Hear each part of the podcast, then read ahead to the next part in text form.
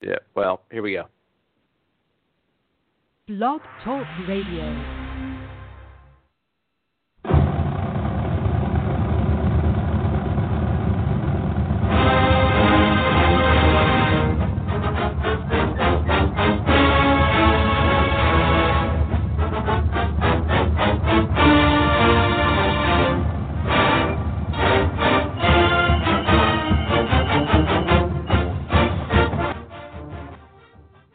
Welcome, everyone, to BAMS Radio as we get another edition underway here in a frigid night in the state of Alabama. Going to be down in the teens to low 20s tonight. Everybody hope staying warm, hopefully tuning in to the show. Uh, going to be joined in about five minutes by William Redfish Barger uh, to talk some Alabama football. A lot going on. We'll see if uh, Lane Kiffin, by the end of the night, is the uh, official head coach of the University of Houston. I know uh, that that report broke earlier today. Now down to three finalists: Lane Kiffin and Tony Orlando, the defensive coordinator, and uh, of course uh, Major Applewhite, former Alabama offensive coordinator, who's the OC at Houston. Uh, very interested now uh, as I'm uh, got my TV on mute. The College Football Award Show by the Home Depot uh, is on right now, and the first person that I see is none other than Jonathan Allen who has won the Nagurski Award this week and the Ted Hendricks Award. And the Nagurski Award, of course, uh, for the National Defensive Player of the Year, and uh, also the Ted Hendricks Award for the Defensive End of the Year. And the Bednarik Award, I think, is the next uh, award that's up up for uh, the uh, uh, for being a, being about to be awarded by the College Football Award Show here on ESPN. I think it's the next award up, along with the Outland Trophy.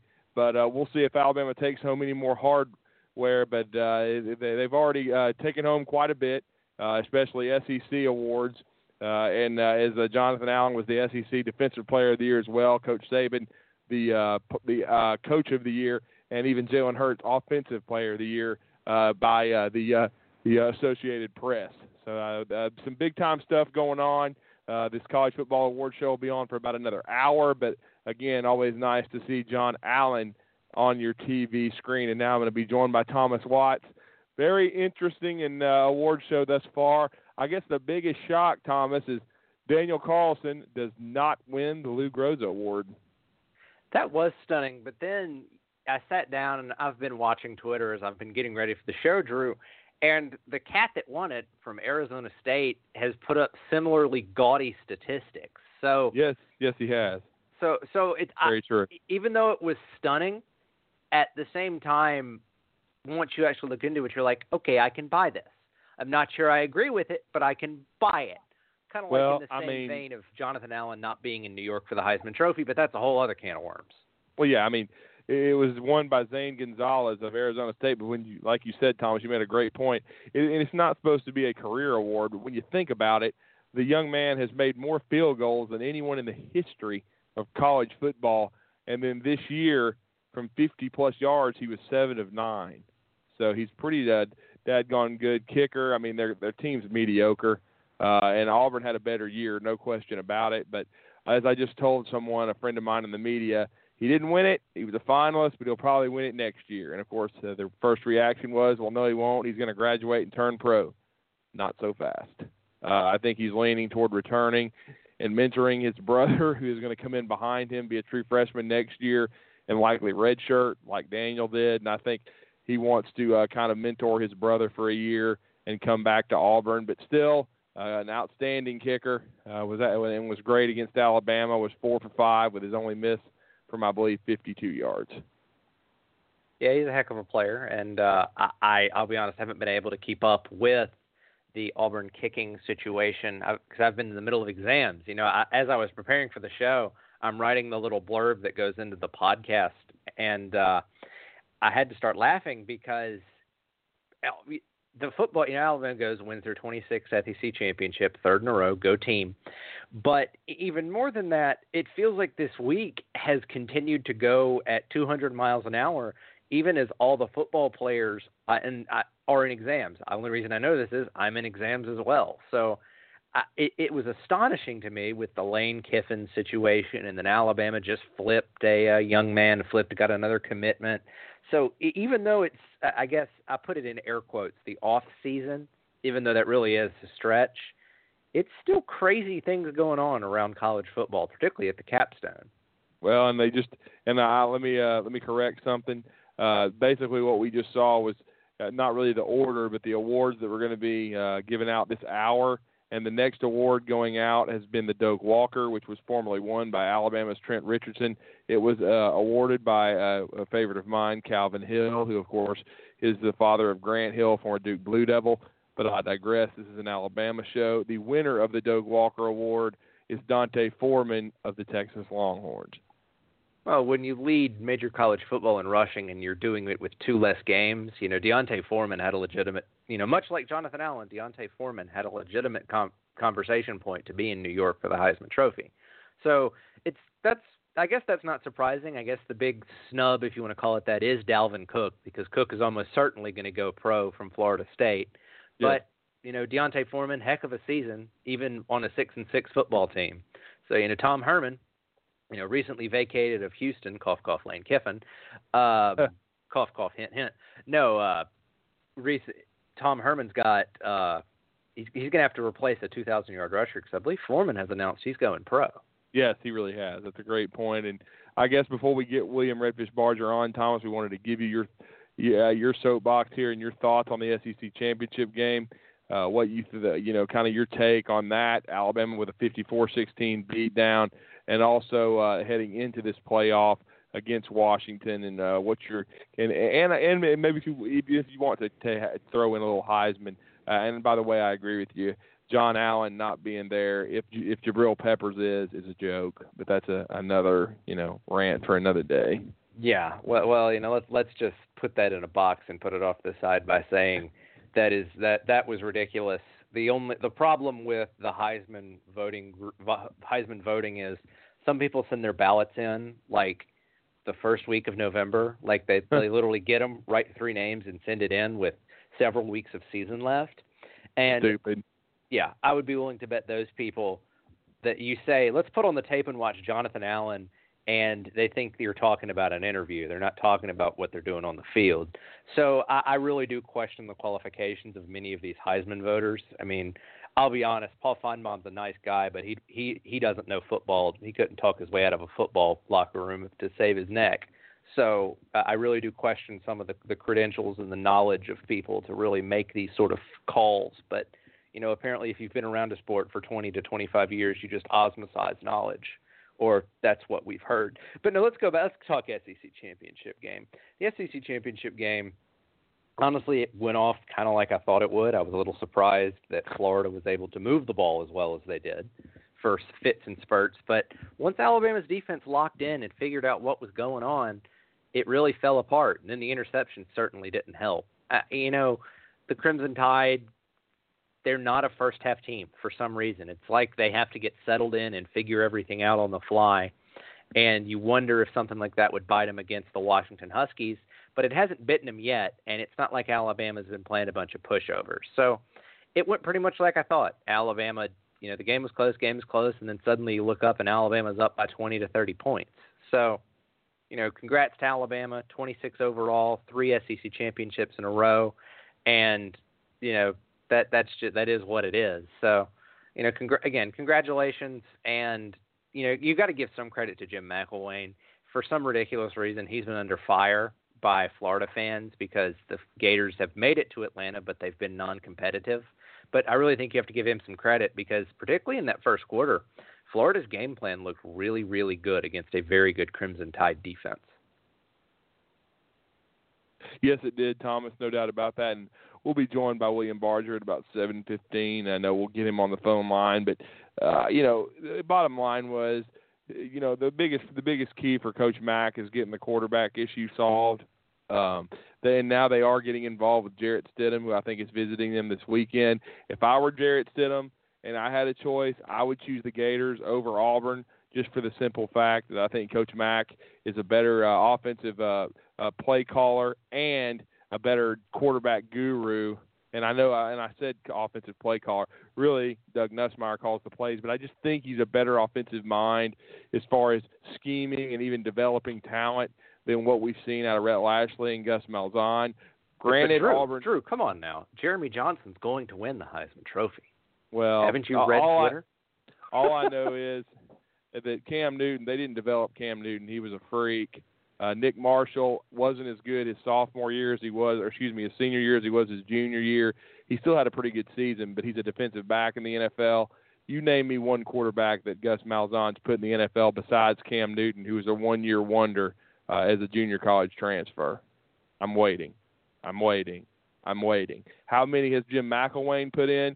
He's put in three. One at Colorado State, and then Greg McElroy and AJ McCarron. I rest my case. No doubt about that. But I just think Jim McElwain uh, has done a great job developing quarterbacks. And if I were uh, Jarrett Stidham, I would be headed to Florida. But we'll see. If Auburn's recruited him for a, a good while, uh, they feel like they're in excellent shape to get him, and it would be an upgrade. I mean, he has more physical talent uh, than a uh, Sean White, who has been solid for Auburn.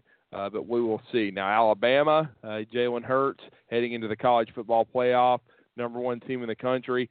Uh, he played okay against Florida, uh, the Florida Gators, not great. Okay, now, but we'll see how that goes. But I think uh, overall, he still has done a great job this season. No question about it. I mean, uh, for what they've asked him to do, uh, he's you know he only has nine interceptions. He's got 20 nearly 2,600 passing yards, uh, 850 rushing yards, and he's SEC Offensive Player of the Year as a true freshman.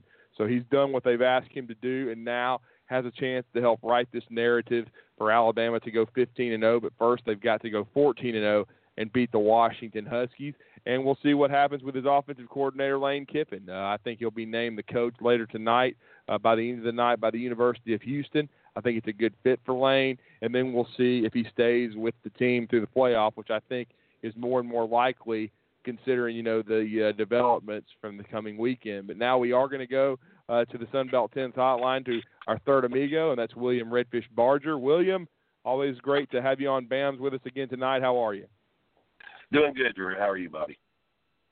Doing well, and I guess first of all, uh, the uh, topic of, of the day has been Lane Kiffin. Uh, we all have known he had some irons in the fire uh, as a head coaching candidate at Houston and at South Florida, but Houston seems to have the deeper pockets.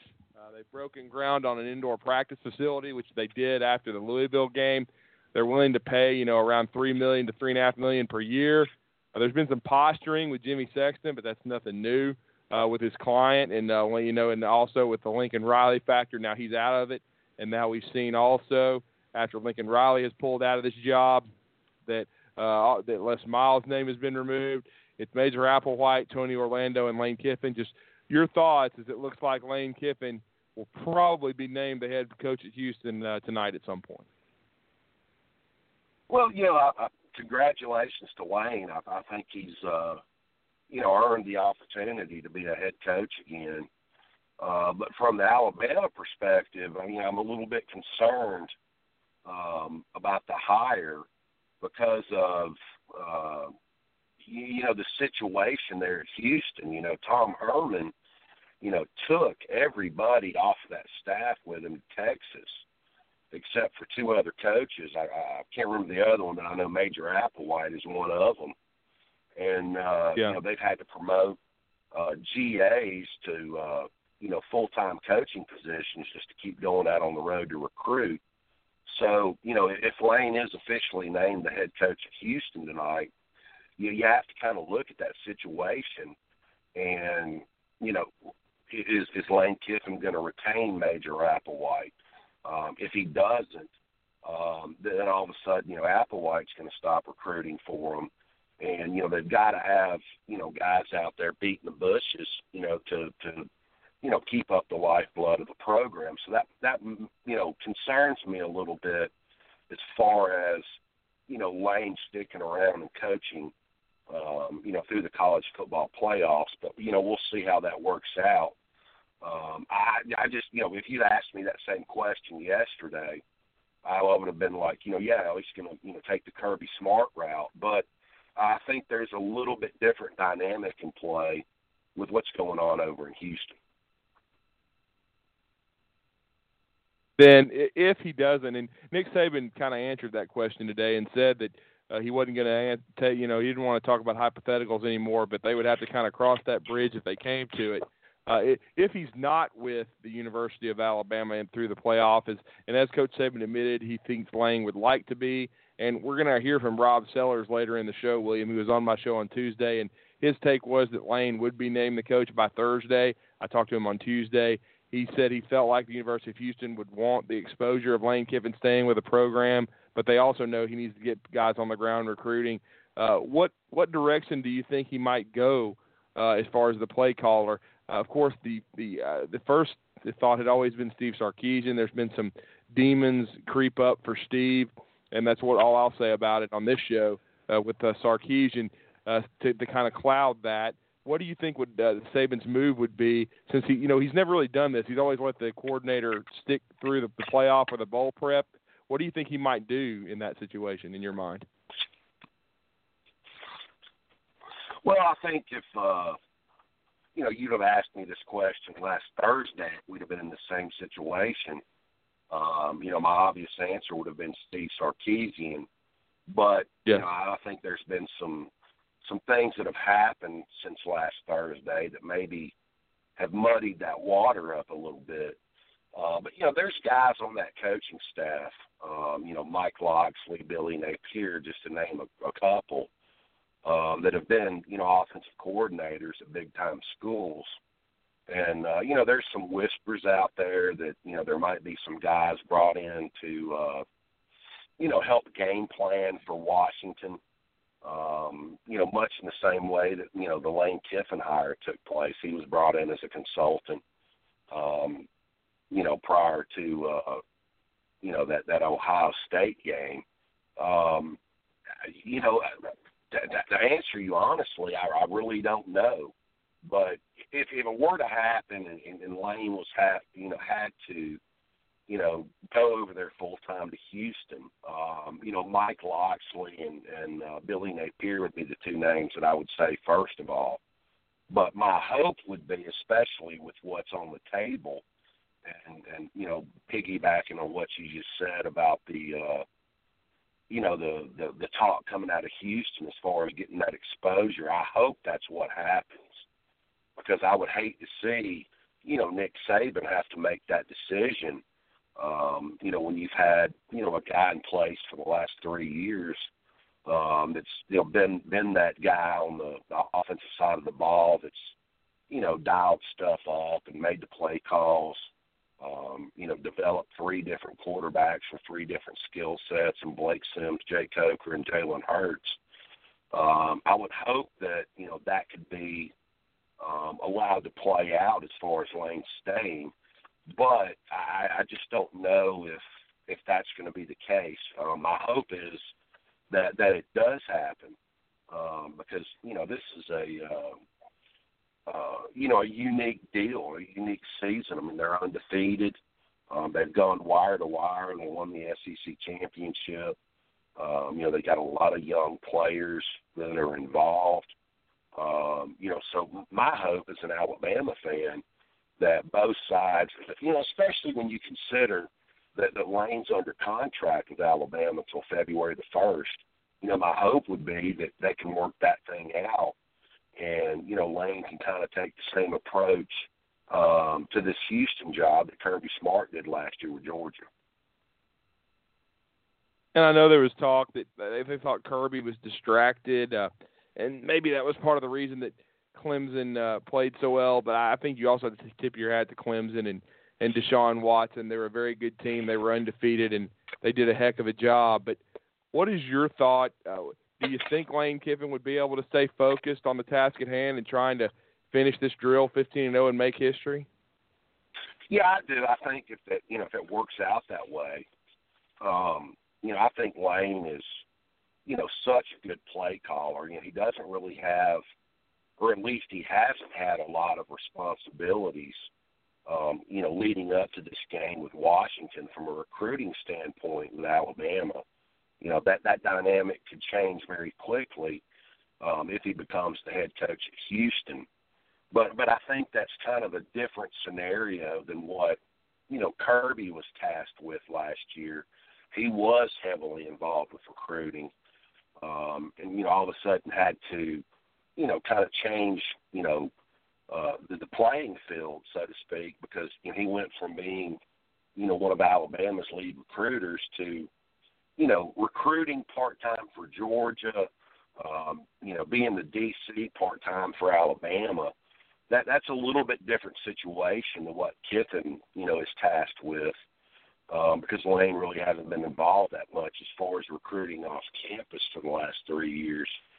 Um, that that would be my hope that he could do, you know, what he's asked to do for the University of Houston from a recruiting standpoint, and still stay with Alabama throughout the the, the playoffs. Well, and, uh, and it's not going to hurt Alabama from a recruiting standpoint because Lane has not done a lot of recruiting the last couple of years, and, and that's not a criticism; it's just a fact. Um, he's done a great job of coaching and and scheming and, and building three offenses around three different quarterbacks, and I think that's his biggest boon. And the one thing he's got going for him at Houston, uh, William, as you know, he's got a quarterback. Uh, and of course, there's been speculation about him transferring to Texas, but I don't think you have to sit out another year. It makes no sense. But he has a, a quarterback like Kyle Allen, who's very talented, who's waiting on him for the Cougars. Yeah, and you know, there's been some speculation, which I found very interesting, um, that, that maybe that's going to be David Cornwell's landing spot. Um, Interesting. Houston.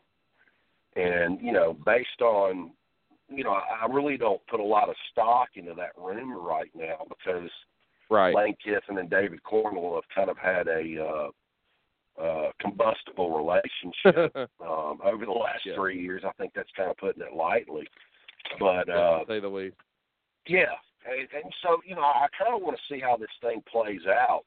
And you know, the, the good news for Alabama fans is, you know, you've got the best coach in college football that's kind of overseeing this transition. And uh, you know, Lane Lane's got a great opportunity in front of him, and I wish him the best.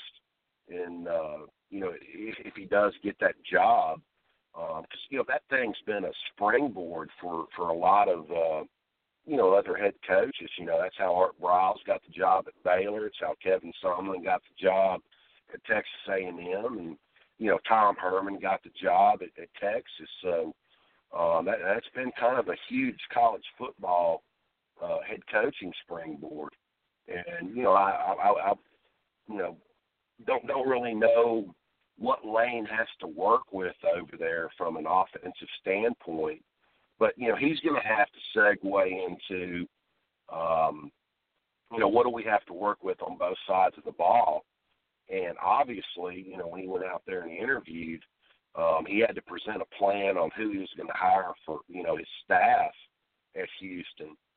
And, uh, you know, those guys have already been contacted and are in play. And, uh, you know, we'll just see how that thing plays out. But, you know, until I learned about the, you know, the, the, the mass exodus of, of Tom Herman's staff from Houston to Texas, you know, if you'd asked me this question last week, my my immediate response would have been, well, you know, Lane's going to stay and do the same thing that Kirby Smart did in about a you know major college football program. Um, you know, it's obvious that Major Applewhite can't go with with Tom Herman to Texas, and I think there's one other assistant out there, um, a full time assistant that got left behind. And so you're talking about, you know, two full time assistants. I don't anticipate Lane Kiffin uh, keeping Major Applewhite as his offensive coordinator. So from a recruiting standpoint, you know that makes this you know conversation that we're having very difficult. Yeah, it does. It really, and then we'll see how it works out. But I will say this, and you can, I'll let you. You may have your own take on it. What I'm hearing is that he's going to be a lone wolf at least, and won't be car- taking any Alabama on-field coaches with him. Now I don't know about support staff, but on field coaches, are you hearing the same or different?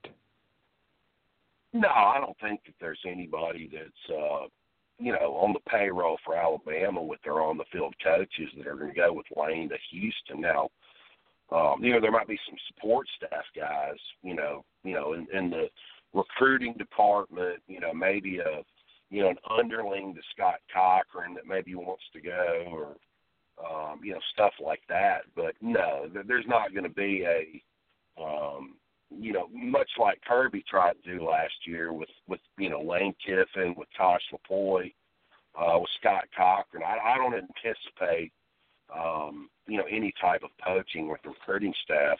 You know, if there's guys that, you know, are interested in going with Lane Kiffin to Houston, um, Nick Saban's in a much more advantageous position to keep them at Alabama if he wants to keep them from a financial standpoint. Yeah, that's a great point. And uh, but as we talked about, though, they are going to pay Lane very well if he gets this job, and sounds like they're they're, they're going to build an indoor practice facility, so he'll have a lot going for him. Now that begs the question, William, about long term for Alabama at the OC position. I know you talked about Mike Locksley. He's been an offensive coordinator and quarterback coach at Maryland. Uh, he's been a head coach at New Mexico, so he's you know he's uh, been uh, involved with Illinois offensively. Uh, then Billy Napier, former OC at Clemson. I really don't think either one of those fit the profile or Mario Cristobal. But just your thoughts on on it's very very preliminary and, and Lane doesn't have the job yet. But should this happen, uh, uh what just a few thoughts on, on who we might hear from as OC at Alabama. You know, I, you know, I, I think it's kind of uh, jumping the, the the shark to a certain extent to try and speculate on that because, right? You know, if you look at, um, you know, when the marriage between Major Applewhite, Joe Pendry, and Nick Saban, you know, went south in 2007. Um, you know, Nick went way out of the box and brought in Jim McElwain. You know, when Matt mm-hmm. got the job, at Colorado State, and, and they they brought Doug Nussmeier in from Fresno State. Um, you know, much in the same way that um, you know Nick hired Lane Kiffin three short years ago. All of those hires were you know kind of outside of the box, and he didn't promote from within. You know, I think that's kind of the you know the track that, that Alabama fans you know should be on as far as who is the next offensive coordinator should be. Um, I, I, I personally don't think it's going to be from somebody within the Alabama coaching staff. Now, it, it mm-hmm. might be from a certain standpoint of, you know, let's just say that you know the powers to be at Houston, you know, demand Lane to, um, you know, come over there and, and start recruiting and uh, you know, being a full time guy, guy there on campus for official visits and that kind of stuff, which that that really shouldn't be a factor because the dead period starts Sunday night at midnight. That you know they can't host official visits. The coaches can't go on, you know, go out on the road. But I, I don't think that. Um, well, let me say this: the, the guy might be temporarily promoted out of the, the current Alabama staff if Lane chooses to go full time with Houston. Uh, you know, you might see a Mike Locksley or a Billy Napier, uh, you know, be the signal caller temporarily for the college football playoffs.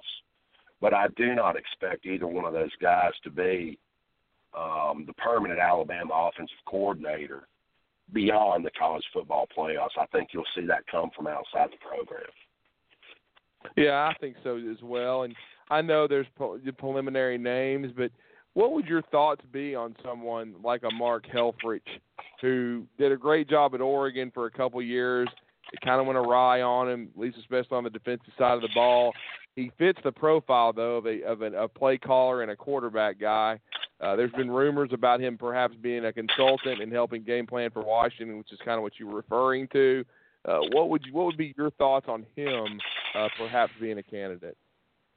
Well, I mean, I think when you look at the offensive talent that Alabama has, um, you know, especially with him being a, you know, a, a former fired head coach. I mean, let's not forget, you know, he was in the in the, the national championship game two years ago.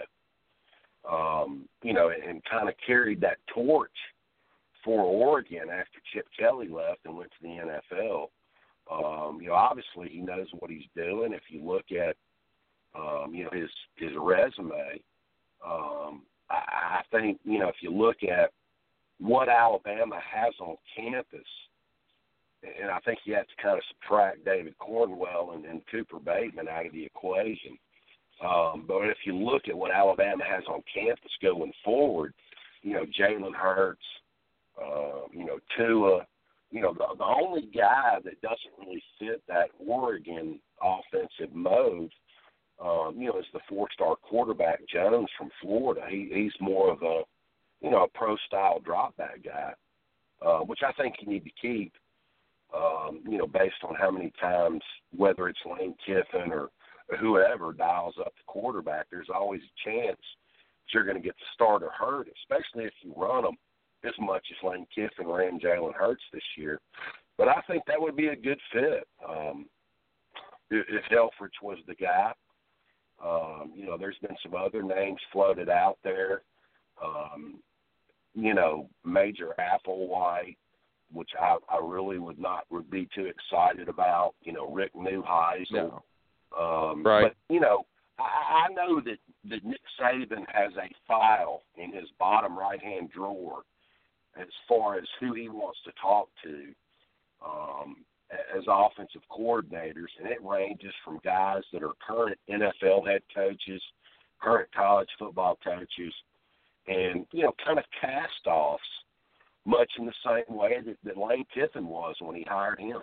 So I don't think it's something to worry about as an Alabama fan. You just have to sit back and you know, kind of trust the uh, the greatest of all time head coach to uh, you know make another you know coaching hire. Um, he's done a great job um, throughout the course of his career at Alabama, not just replacing offensive coordinators, but you know, uh, when he took the job in '07, Kevin Steele was his defensive coordinator. Then it became Kirby Smart. You know, now it's Jeremy Pruitt. So, you know, there's a reason that guy gets paid what he gets paid to make these decisions. I, I think we'll all be happy um, when it's over and done with. It's just right now, um, there's very limited information out there about who the next guy is going to be. Yeah, yeah, that's very true, and it's really early, and we have to have Lane Kiffin named head coach at Houston first before it really, and then to have the dominoes fall for uh, have the bowl preparation before that. Of course, Coach Saban did say today that Cooper Bateman and David Cornwell were going to stay through the duration of the playoffs. So that act is gone. Never understood it anyway. Figured both of them would would stay for the simple fact that I know you got it back when you played, but now it's even to the next level. How much swag you get for going to these freaking bowl games, thousands of dollars worth of stuff. So why not stay until the end, and then you still have time to transfer to your other institution. So David Cornwell, Cooper Bateman, you can't blame both of them for moving on. And uh, now I guess uh, to, for William, the next question for you, I guess you can to, to kind of wrap up the SEC championship game, and then uh, we'll we'll break it down even more later, but kind of give it your preliminary thoughts on what the Washington matchup. Um, you know, well, you know, first of all, you know, I want to revisit what you just said about, you know, the two quarterbacks that are transferring out. Um, you know, and I, I, I totally appreciate and respect um, the way that both of them are handling it.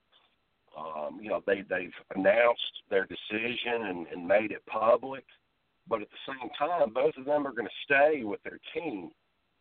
Um, you know, through the college football playoffs. Um, totally handled differently than the Blake Barnett transfer. So I think you have to tip your hat to both of them. Um, you know, for you know, a Agreed. you know, you know, moving on, but in in the manner that they're moving on. And so I, you know, as, a you know a guy that grew up in a locker room, I appreciate that, and don't begrudge either one of them for you know wanting to go somewhere else to um, you know further their athletic careers. Um, number one, number two, um, you know, talking about the Florida game, um, you know, that that first quarter Saturday, I felt like I was reliving, um, you know, my junior season in 1992 with Alabama. Um, you know, that was a as bad of a, a played first quarter on both sides of the football that I've seen in a long time out of an Alabama team. Um, you know, the offense was obviously overwhelmed. Um, I thought the play calling was very suspect. Um, what really surprised me more than anything is how unprepared uh, the defense seemed to be, um, you know, against that limited passing attack that Florida presented. Um, that I thought that was, you know, the big shocker um, was how much success that Florida had moving the ball through the air um, against this great Alabama defense. But um, you know that game's over with. Um, I thought the icing on the cake was, you know, late there in the fourth quarter when Alabama had their second team offensive line and their 15 running back in the game, and they were able to drive the ball 30 plus yards and score a touchdown against Florida's defense, which I realize is, you know, depleted by injuries, but still, um, if you look and, and what you know they did, you know, that's a huge plus for the future of Alabama's program. Um, you know, as far as Washington goes, I, I mean, I've, I've dabbled off into um, Washington season a little bit from a film standpoint this week. I'll get more into it next week, but you know, I, I think it's a, a huge story, Drew. You know, especially for somebody like you that's got a radio show. Um, you know that, that Jonah Williams was, you know, on the same team three years ago with Jake Browning, Washington's quarterback. You know that that's a that's a huge you know media story in my opinion right off the bat. But you know they're they're they're a, uh, they have been at least a you know high scoring, uh, potent offense makes their living with you know run pass options. You know they're certainly not somebody that's going to go up against Alabama and line up and run the football down their throats. Um, so, you know, I think that's something that presents a challenge for Nick Saban and Jeremy Pruitt on the defensive side of the ball. Um, you know, Browning's kind of a, a dynamic quarterback. Um, he can extend plays, I think, with his feet, but you know, he, he's not a guy that you know is a Deshaun Watson, um, you know, or a Johnny Manziel that, that you game plan around for that. He's he's not that athletic. Um, doesn't have the strongest arm in the gym, uh, but can make most of the throws. I think where the the big matchup is based on what I've seen so far in the limited basis is I think Alabama, you know, whether it's you know Lane Kiffin or Nick Saban or you know Cedric the the you know garbage man, if they want to dial up, you know, for any team that they've played this year, um, and run the football on the team, I think this is one that you might want to do that with. Um, because I think that that Alabama, you know, in, in every game, I think that's where Alabama has the advantage is on both sides of the line of scrimmage, and I think that Alabama's offensive line could open some holes, and you know, Damien Harris, Josh Jacobs, Bo Scarborough, Derrick Gore, whoever it is, Jalen Hurts could have a lot of success early and often on this this Washington defense. I agree. I think they need to try to run the football. Uh, I think uh, they need to, especially on the interior. Uh, you know, I, I really think that uh, with the three-headed monster at tailback and with Bo Scarborough's development uh, over the last month, and you, as you said, Jalen Hurts, uh, his mobility at the quarterback position, I think they can hurt Washington. Um, and then throw off of that, and I do think uh, they have a good secondary. Washington, no doubt. Yes. So did Florida. Yes, they do. And uh, and I think uh, that Alabama can make plays, but I think the running game will help them do that. Uh, and I hope uh, that they try to uh, establish that early. The one thing that's bothered me about Lane Kiffin in the last month, William, is not involving the tailbacks in the first halves of games. Well, you know, Drew, the, the thing that's always bothered me about him to a certain extent, and there's been very little that's bothered me. I mean, you know, the guy's been a magician. But, you know, the one thing that bothers me, and I think it's, you know, I, I may get bashed for saying this, but it's much in the same sense of, uh, you know, another offensive so-called guru that's guilty of doing the same thing. You know, Lane has been a magician at moving the ball between the twenties. And once he gets into the red zone, he turns into Gus Malzahn and tries to get too cute. And, I agree. You know, if you go back and, and watch the, you know, the touchdown last Saturday that, you know, Bo Scarborough scored, um, you know, you and I could have scored on that play. Um, you know, with, with Da'Ron Payne leading the way and, you know, he destroyed the linebacker on the play side of that and Bradley Bozeman and Korren Kirven destroyed the uh, defensive tackle on the backside linebacker. Um, you know, at, at 46 years old, I could have hopscotched through that hole. But uh, you know, that's that's my only complaint about Lane. I get what he does. Um, you know, in in early games, as far as spreading people out and you know getting into the trickery and, and running jet sweeps and um, you know wide receiver, you know screens and all that stuff to try and open things up. But you know, I maintained that I think this offensive line has progressed to the point, um, you know, up until the Auburn game, that they can line up and, and run the ball on anybody right out of the gate. Um, you know, when you've got guys like, you know, Damien Harris and Josh Jacobs and Bo Scarborough, um, I, I'd love to see, you know, you know, 15 plays in the first quarter where they just try and line up and, and impose their will on people. And uh, you know, I think that's there for the taking. But uh, but I understand, you know, you know Lane's you know method to, to his madness and what he's trying to do. Um, and you know, a lot of that stuff involves, you know, taking pressure off of a true freshman quarterback in Jalen Hurts, which, you know, we haven't talked about it yet. By the way, um, I, I I thought back in October that that uh, Jalen Hurts was going to be, um, especially after Chad Kelly went down with a with a blown out knee. I thought Jalen Hurts would win um, the first team All SEC quarterback spot at the end of the year. Now I, I did not think that he would be voted by the media and the coaches as the overall SEC Player of the Year on offense, and I think that's you know a huge tribute to what he's done as a true freshman. He's the first true freshman to win that award since Herschel Walker. So, you know, he's in rare company.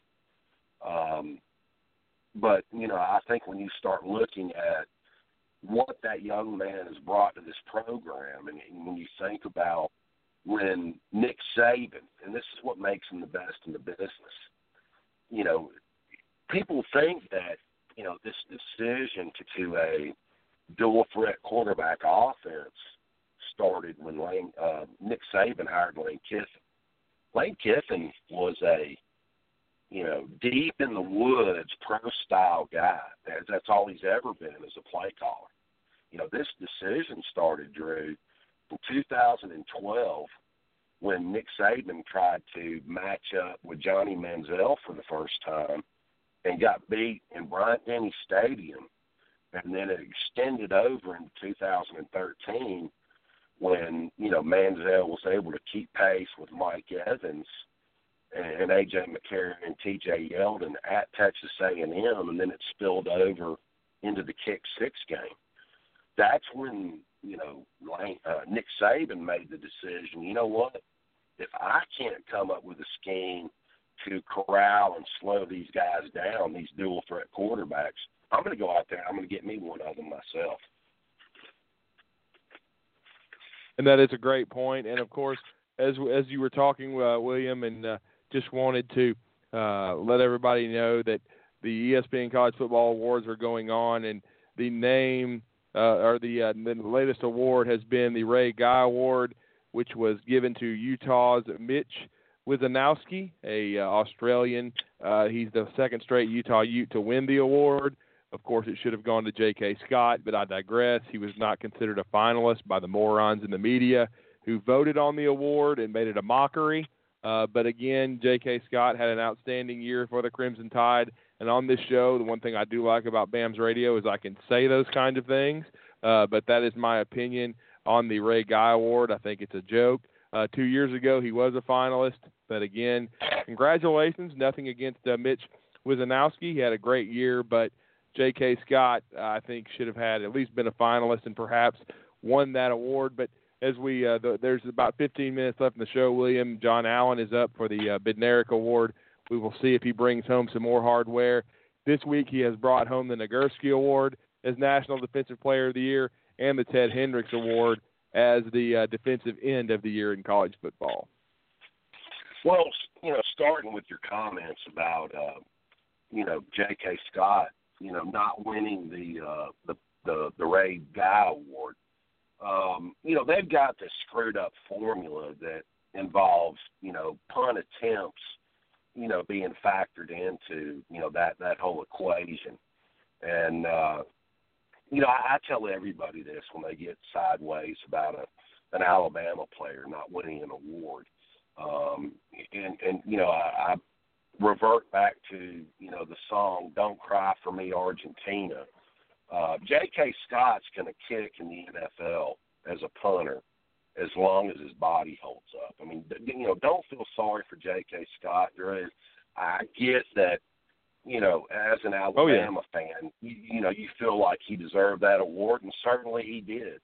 Um, he's he's one of the biggest weapons um, on this Alabama football team, and you know, th- there might be some people that you know don't think that, that Jonathan Allen is a Heisman Trophy candidate, that he's not the best defensive lineman in college football, but guess what, he is. Um, much in the same way that Reuben Foster is the best offensive line. Um, so you know, I, I think that's one of the when when you start because I'm, I'm guilty, more guilty of this than anybody. Um, you know, everybody's sitting around looking about how you know Alabama matches up with Washington in the playoff, and you know if they beat Washington, who are they're going to face. You know, Ohio State or Clemson. I'm already focusing on uh, spring practice next year uh, you know, the good thing is, is J.K. Scott's not going to turn pro early, and he'll be back next year. You know, there's going to be a new place kicker. Um, you know, Alabama returns. Um, let's see, nine starters. You know, when you wait a second, no, let's see, Cam, OJ, excuse me, eight starters. You got to factor Kirven in now that he's the starting right guard. Mm-hmm. Right, right. So 8 mm-hmm. starters.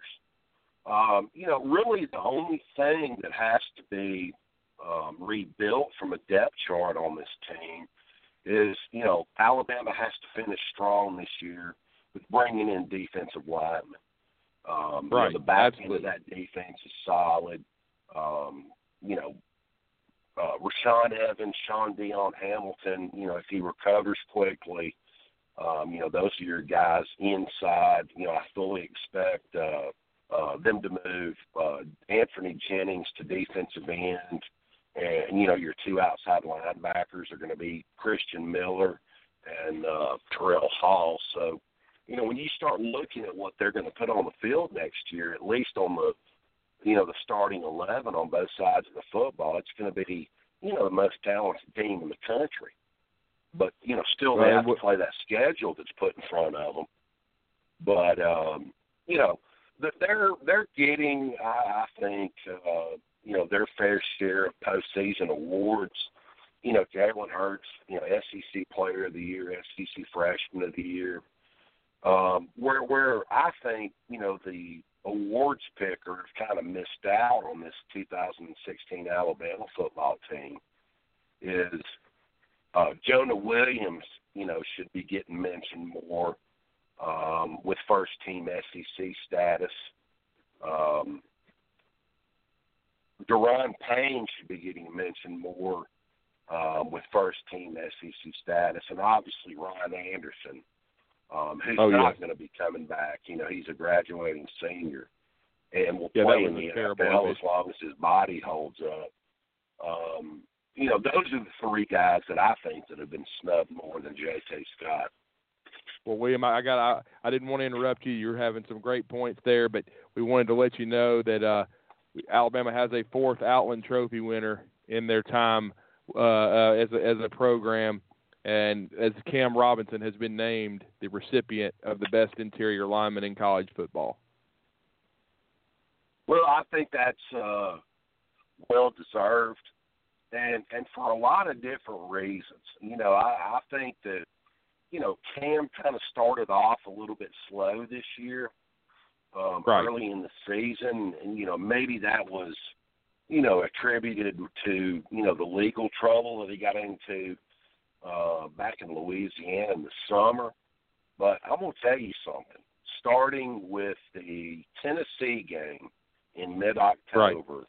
through last Saturday night, that guy has played with more passion and uh, you know more piss and vinegar than I've seen out of an Alabama offensive lineman in a long time.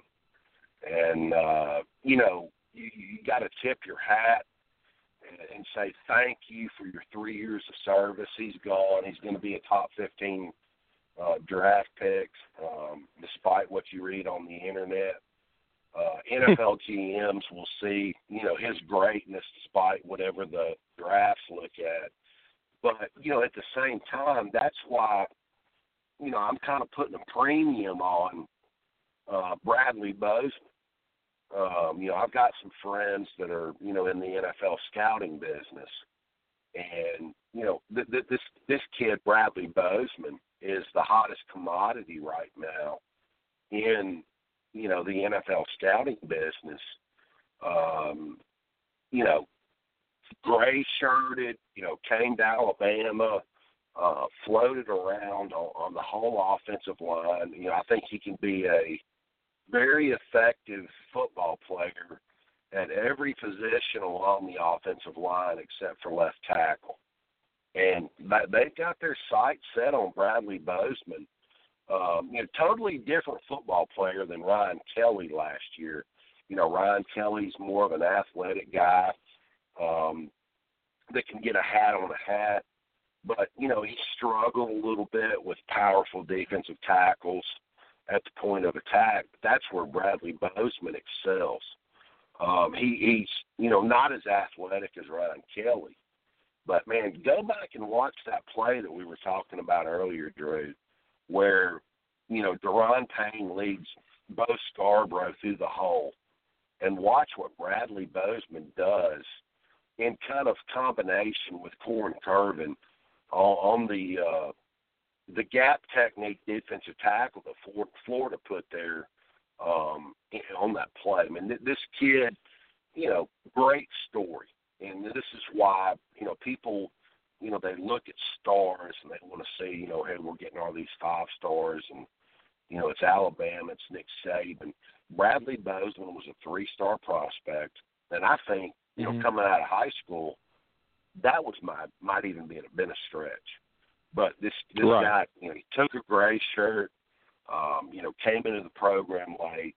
I mean, he's worked his ass off, and man, I'm just telling you. I mean, I've got a lot of friends that are in the, you know, the NFL scouting network, and they love what they see from Bradley Bozeman, and it's all the same consistent stuff uh, no bad snaps, um, no uh, miscommunications, uh, you know, no no you know whiffs or whatever.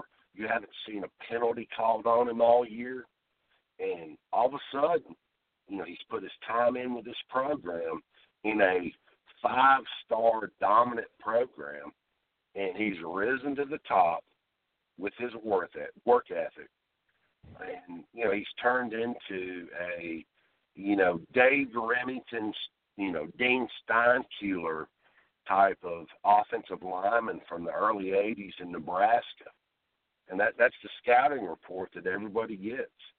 If he gets his hands mm-hmm. on you, he's going to break you. Yeah, that's very true. And Jake Butt of Michigan won the uh, John Mackey Award as the top tight end. So OJ Howard didn't win that award, but had a very good year. Uh, they still got to announce the uh, the, the Bednarik Award, so John Allen could bring home more hardware uh, for the University of Alabama. But they've announced the uh, Walter Camp All-American team, Alabama, with five selections there, and our boy Zach Cunningham is on that team. William, well deserved, as a, he looks to be headed to be a first-round pick. His final game in Shreveport, Louisiana, uh, uh, in uh, in the uh, in the camp. Uh, I, I guess the uh, I, I can't even remember. I'll just call it the what used to be. It's still the Independence Bowl. I think it's the Camp Outfitters Bowl now or something, but still the Independence Bowl. But again, Alabama with a lot of hardware. coming home, and uh, as you said, well deserved. And I, I know uh, uh, I, I'm getting ready to try to get your former teammate on my show, uh, John Copeland, and I was watching the a replay of the, the SC championship game you referred earlier in our conversation, and I got to tell you, uh, it's hard to believe He they listed him at 271, but he was such a dominant football player, both against the run and the pass. And I never, you know, it's hard to say that I ever thought I'd see one like him, but Jonathan Allen is the closest that I've seen to your former teammate that I know you just loved going against in practice. yeah. Um, you know, you know, people used to ask me that question all the time. You know, when I was at Alabama, um, you know, who, who's the, uh, you know, the toughest guy that you know you've ever played against?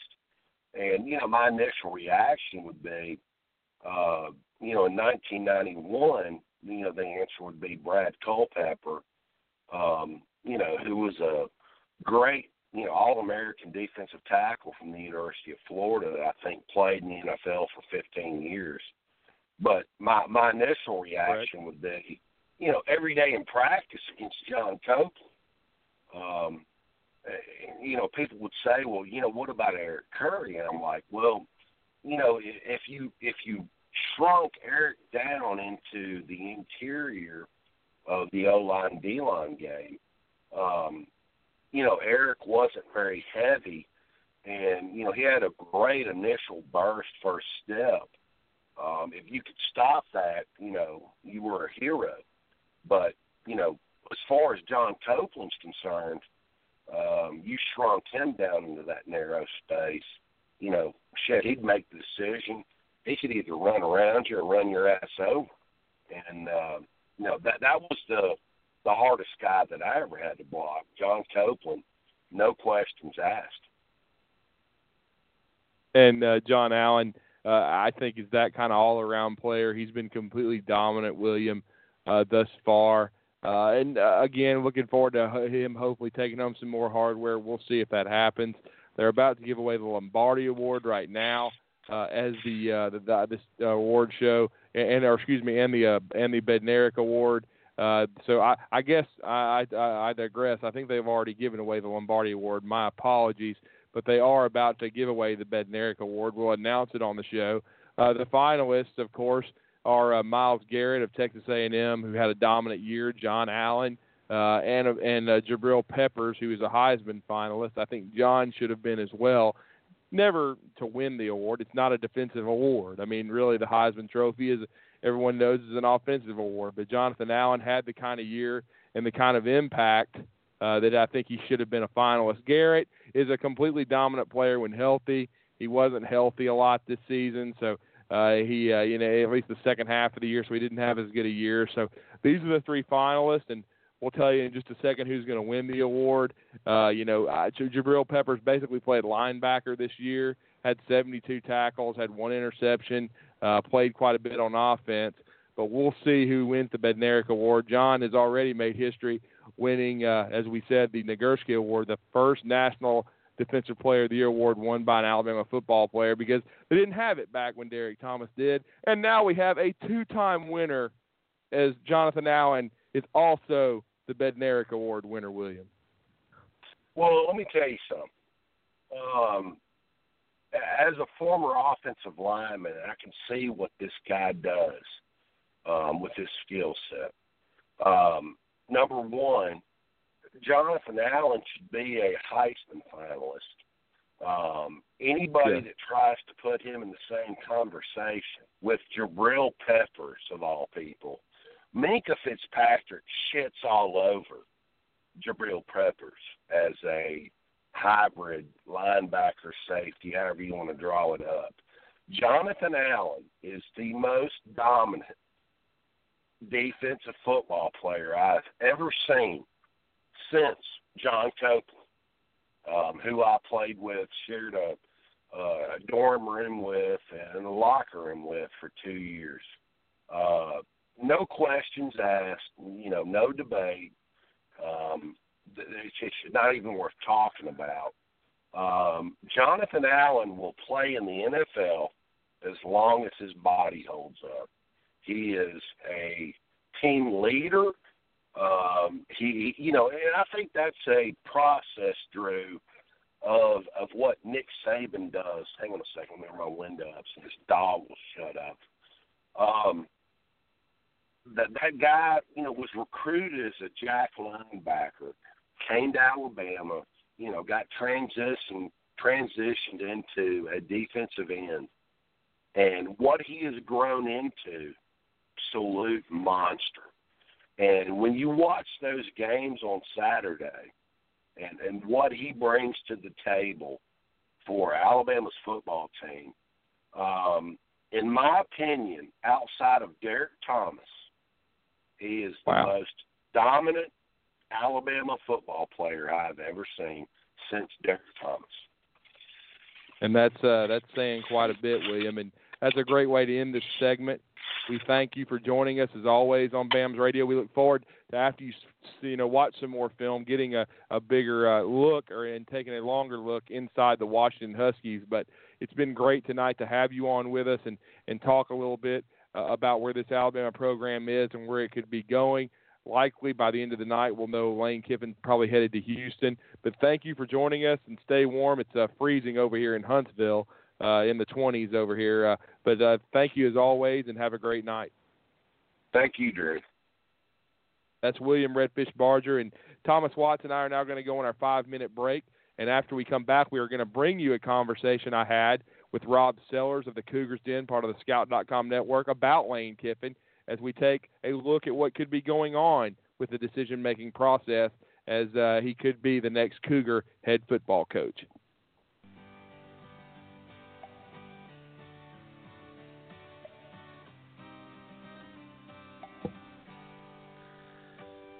Down backwoods Tennessee byway. One arm on the wheel, holding my lover with the other. A sweet, soft southern thrill. Worked hard all week, got a little jingle on a Tennessee Saturday night. Couldn't feel better. I'm together with my Dixieland tonight. Spend my dollar, parked in a holler neath the mountain moonlight. Hold her up tight, make a little loving, a little turtle doving on a Mason Dixon night. It's my life, oh so right. My Dixieland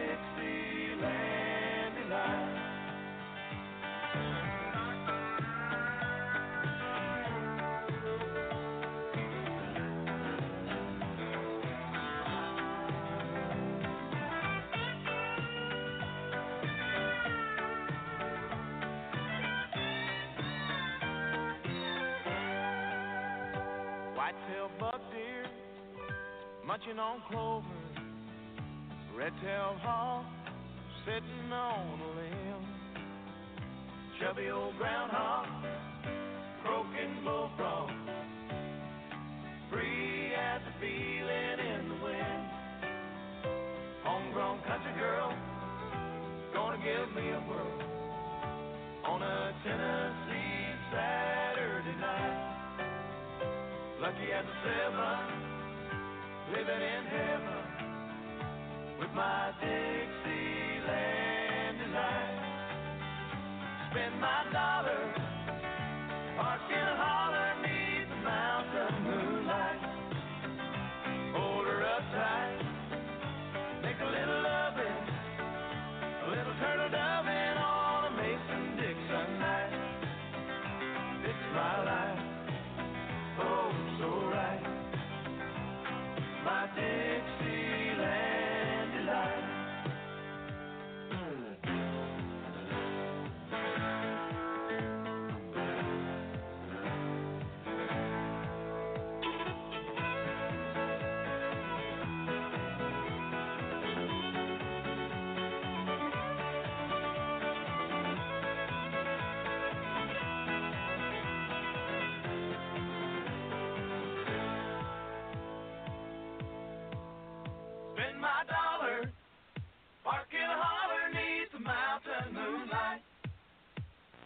Make a little loving, a little turn loving on a Mason Dixon night.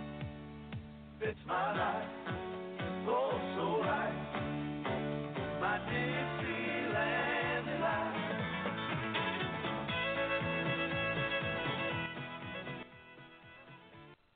Uh, and we are back for hour number two of BAMS Radio. Dixieland Delight, banned in Bryant Denny, never banned here. It was a great first hour if you're just joining us. We had a long conversation with William Redfish Barger talking, you know, SEC championship and the ongoing awards ceremony. If you're listening live, obviously the college football awards are still going. If you are uh, catching us on a podcast, you will get a little bit of stuff that hopefully has already been spoiled if you pulled up Twitter or anything. But just the same, it's whatever, you know. But we have a great second hour, Drew. But we want you to tell our listeners where we're heading for the next oh 50 minutes or so. Yeah, absolutely. We're gonna talk. We're gonna hear an interview I had with Rob Sellers of uh, the uh, Cougars Den about Lane Kiffin and uh, the job uh, that he he may uh, be uh, getting at the University of Houston. I know there was reports earlier today that he would be the head coach of the Cougars, uh, and then uh, but they're meeting tonight to continue to decide that situation. So uh, we will see what happens there. Uh, many thought Les Miles was out today, and that the uh, three finalists were offensive coordinator Major Applewhite, defensive coordinator and interim coach Tony Orlando, and then Lane Kiffin. And uh, I got a chance to speak on Tuesday with Rob Sellers, who gave us a timeline for the situation and kind of looked into what the Houston administration may be thinking. Uh, Rob, it's always great to connect with you. Welcome to Talking Ball for the first time. How are you this morning? I'm doing great. Thanks for having me. Yeah, Rob, we really appreciate your time. We know it's a very busy one uh, with you covering the beat with the Houston Cougars, and uh, they're coming off another excellent season, uh, the second one under Tom Herman, who's now moved on to the University of Texas. No one around the Houston program was surprised that he ended up in Austin as their next head coach, but now it's the next chapter, uh, and this is a program that's uh, was you know nearly a member of the Big 12. I, I still think it was a mistake that they weren't uh, invited, but it's one of the uh, one of the better jobs of the non-Power Five leagues, uh, and now they're in search of a head coach.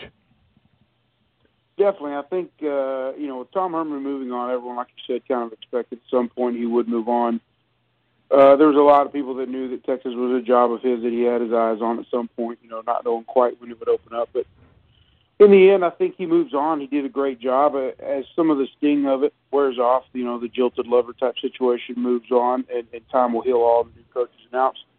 I think a lot of Cougar fans will agree he left the spot uh, better than he found it, even with just two years on the job. So, the amount of uh, success he was able to have, the recruiting traction he was able to get against some of the bigger schools in the state, as well as uh, the Mm. the uh, facilities that he was able to continue to push and push leadership to continue to build. I mean, they broke ground the day after their last game, or the day after the Louisville game, excuse me, uh, on a new indoor practice facility. So, I mean, although he's moved on, that's already in motion, and that's that's all things the next coach will have at his disposal when when he uh, takes the helm. Yeah, and I mean that's going to make it a very, very attractive job, and it's in a very fertile recruiting area uh, in the state of Texas. A lot of great high school football there, and we saw Tom Herman really uh, starting to recruit well and attract some four and five star level talent like Ed Oliver, who is one of the best defensive linemen in college football. But I guess uh, for our listeners, kind of update us on. Uh, I know it cha- it can almost change hour to hour, but uh, kind of update us on this uh, hot board of the of the coaching situation at Houston. Definitely, I, I believe that they're down to a good, solid four candidates right now. The two in-house candidates being the coordinators, uh, Todd Orlando, who's been named the interim head coach for the bowl game, as well as Major Applewhite, uh, will have or already have uh, interviewed. Also, in addition to that, Lane Kiffin's the big name. Obviously, while we're talking, is a name that's been out front for us here for a couple of days now. I believe Houston's probably to the point where they're negotiating. I learned last night that the uh, interviews were fi- were done and that uh, from everything that I've seen between uh, reports online and who I've talked to the last 48 hours, sounds like they're negotiating a bit, and this is where it could get tricky as Houston is looking to have a large buyout to try to avoid what's happened the last few coaches with Mm. uh, Art Briles and Kevin Sumlin and now Tom Herman all moving on for bigger jobs. Trying to see if they can combat that a little bit and maybe get somebody that's committed to stay for more than a couple of years. So that's going to be something that'll be interesting to watch as negotiations move forward and see if if there's a happy medium that they can they can meet at and, and make Lane happy and uh, go ahead and get this thing announced this week, hopefully.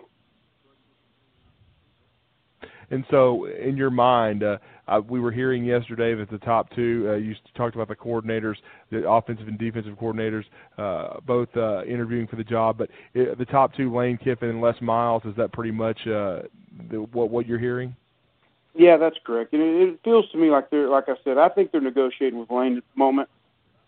And depending on how that plays out, worst case Right. scenario, if things were to fall apart, I think they'd fall back to Les Miles uh, and then and see where it goes from there. But I think their choice right now is Lane Kiffin. I feel like they're negotiating, trying to get on the same page and make everyone happy and hurry up and move forward so that Lane can hit the ground, uh, start assembling a staff to try to to hold on to some of those recruits that are in the fold and wait to see what the next option is going to be. And and of course, we saw two years ago, uh, Tom Herman uh, stayed with uh, the Ohio State Buckeyes and led them to the national championship. And I think it was a, a big boon for Houston. It got them a lot of exposure because of the high profile of Tom Herman and what he did for that program, beating Alabama and then winning the national championship over Oregon. Uh, what are you what are you hearing uh, as far as if they hire Lane Kiffin? Uh, would, would the administration want him there immediately, or would they be comfortable with him staying with the Crimson Tide through the playoff? I think it's one of those situations. That's probably something that's that's one of the points in the, go- in the negotiations. Um, I've heard varying reports now online. Different Mm. people have said that he would stay or he wouldn't. So uh, obviously, someone, either he or a quick formed staff, is going to have to be in place quickly. I, I still assume what's left of the staff will go ahead and coach the bowl game, which they they have an early bowl game. Houston does on December 17th in the Las Vegas Bowl. Uh, that that I think was a re- there's a reason Mhm. they chose that. I think they want to get that out of the way, play as early as possible, and then have everything settled moving forward for that long stretch leading up to uh, signing day, obviously in February. I think they need some sort of the, the new staff's got to have people on the ground quickly, whether it be Lane himself or similar to when Tom Herman came on board. He started quickly assembling the staff that hit the road very fast, and then he would come in every time possible. You know, he had the famous quote where he lived was able to do both jobs, basically lived off of Red Bull and coffee, and so it might be one of those situations where he's going to have to juggle a bit. I know uh, Nick Saban obviously is a guy that wants probably will want as little uh, distractions for the team as possible as they co- as they prepare for their uh, playoff run. So uh, we'll see how that plays out. I think there's a lot more than just Lane and Houston at play there. You know, is is Nick Saban okay with them leaving immediately? Does he feel comfortable with that? Won't cause any uh, you know problems for them in their preparations. Obviously, that's important for them right now to get prepared to make another run for a national title. So again, I think no matter what, he has to have somebody on the ground to be talking to recruits almost immediately. Right, and then uh, your thoughts on Lane Kiffin I, when uh, as this season was uh, evolving for Alabama, and uh, I think everyone knew he was he was going to start getting some head coaching opportunities. He didn't get the ones he wanted last year, but when this job came open at Houston, when Tom Herman made it official, I was telling people I felt like Houston was the perfect fit for him because it's a job where, as you said, uh, they're building an indoor facility. They've really upgraded their facilities, uh, and now uh, they're really putting a lot of money into the program. Uh, where even though it's a non-power five job right now, it you know they were paying Tom Herman around uh, three million a year. Uh, are you hearing they're going to pay around the same salary? And uh, I know that would be very attractive to someone like uh, it should be to Lane Kiffin, who I think, uh, and it shows how this, the salaries have skyrocketed in college football because I think when he was at Tennessee back in 2009, he only made two million. Uh, so it would seem to be a good fit for him uh, with the with uh, the facilities and the money and the uh, commitment by the administration at Houston. Yeah, I think it's a very, excuse me, very attractive job, like you mentioned. Facilities, they, you know, like you mentioned as well earlier, they've been making this push to get into the Big 12 or any Power Five conference for, you know, five, six, seven years now, and that's included revamping all their facilities, the new stadium, the practice facility we mentioned. They've redone their current practice situation as far as their fields. I mean, everything has been geared towards, you know, making everything the best possible situation to get that invite. And so whoever the next coach is going to be, we're off, obviously working off the assumption of being Lane Kiffin at the moment, has a ton of things at his disposal, and I think they will stick in that three million dollar range. That they will, you know, I've obviously heard that to keep Tom Herman, they were willing to go much higher, maybe even in the five range. Mm-hmm. But that was for Tom Herman Right. for that you know that situation. And so I think they will definitely continue to step up, which is something they began with their extension of Herman last year. This is a, a price range that Houston's never really been in. It's something that's again giving them yet another tool to sell to a, a name head coach like Lane Kiffin to tell them, come in, we'll pay you a competitive rate, we'll give you all these facilities, you're in a fertile recruiting ground. I mean, it's it really can't be expressed just how attractive this job is for whoever gets it next, and it's going to be someone they're going to hope is going to be able to come in and maintain that momentum and, and hopefully continue towards eventually getting into a Power Five conference whenever we hit the next round of uh, shakeup. And then with this administration, uh, we, we've seen the in previous years uh, with uh, Kevin Sumlin, Art Briles, uh, when and Tom Herman, uh, and uh, you know they've they've been they, they've had to uh, you know replace head coaches quite a few times.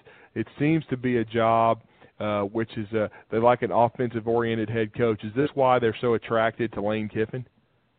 I think it is. I think ultimately you have a lot of offensive uh, weapons that are currently on the team that uh, you know that have been built around an offensive-minded system. Don't get me wrong, Houston's defense was really good the last couple of years Mhm. with Todd Orlando, but it's always been that offensive school going back to the run and shoot days and, and all that. I mean, when someone was here with Case Keenum and their stuff, I mean, it's always been an offensive-minded school, and I think that they would probably like to continue that. They would be willing to to veer from that, I guess, for the right uh, for the right candidate. But I think ultimately they want to continue to be known as that offensive fireworks school. That's just yet another attractive thing for recruits. Maybe they can give you when- you need every edge that you can get recruiting in the state, and it's also another selling point to the fans. Hey, come see us score a lot of points. I mean, this is one of those things that Houston has to successfully do in order to compete at that level until they find their way into that money level of a Power Five school. So I mean, obviously Tillman Fertitta's been in the news as leadership. He's the the, the billionaire. You know, he owns uh, restaurants and casinos across the country.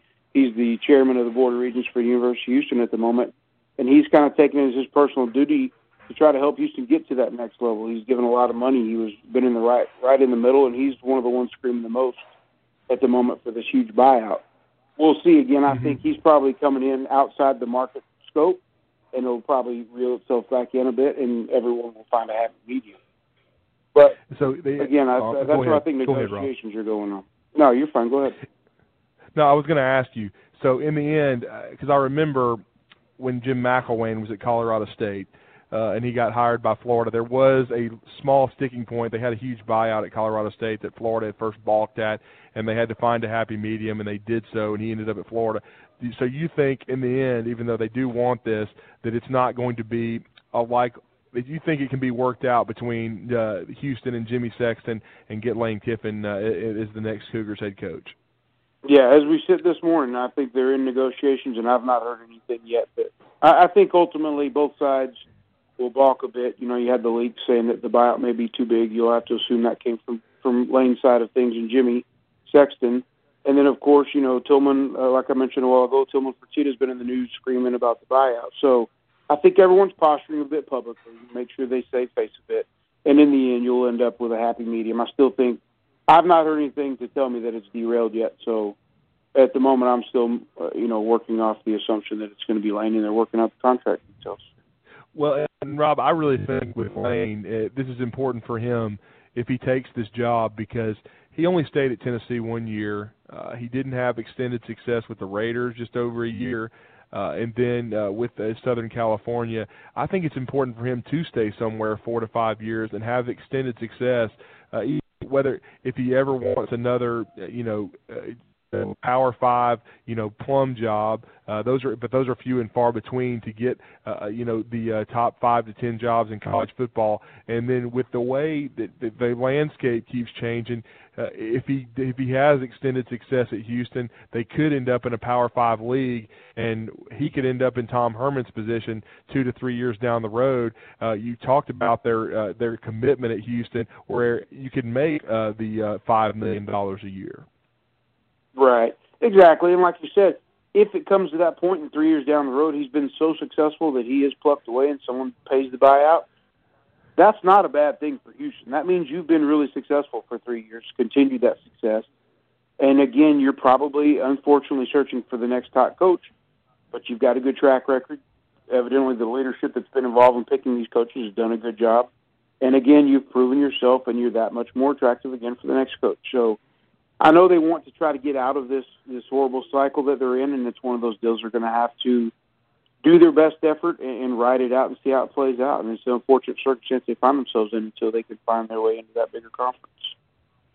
Well, and the one thing that you've uh, that talks about how much everything has changed is uh, we. Uh, I was I was just trying to monitor this situation yesterday, and at one point when Art Briles came back to his alma mater and had it rolling, uh, he was making three hundred thousand a year. Uh, now the the next head coach Tom Herman was making three million uh, this past season, uh, but the new hire could uh, already be uh, all, uh, in the three million dollar a year range. Which, when you think about it, everyone in the SEC West is making four million plus, but three million, three and a half million is a very significant financial investment.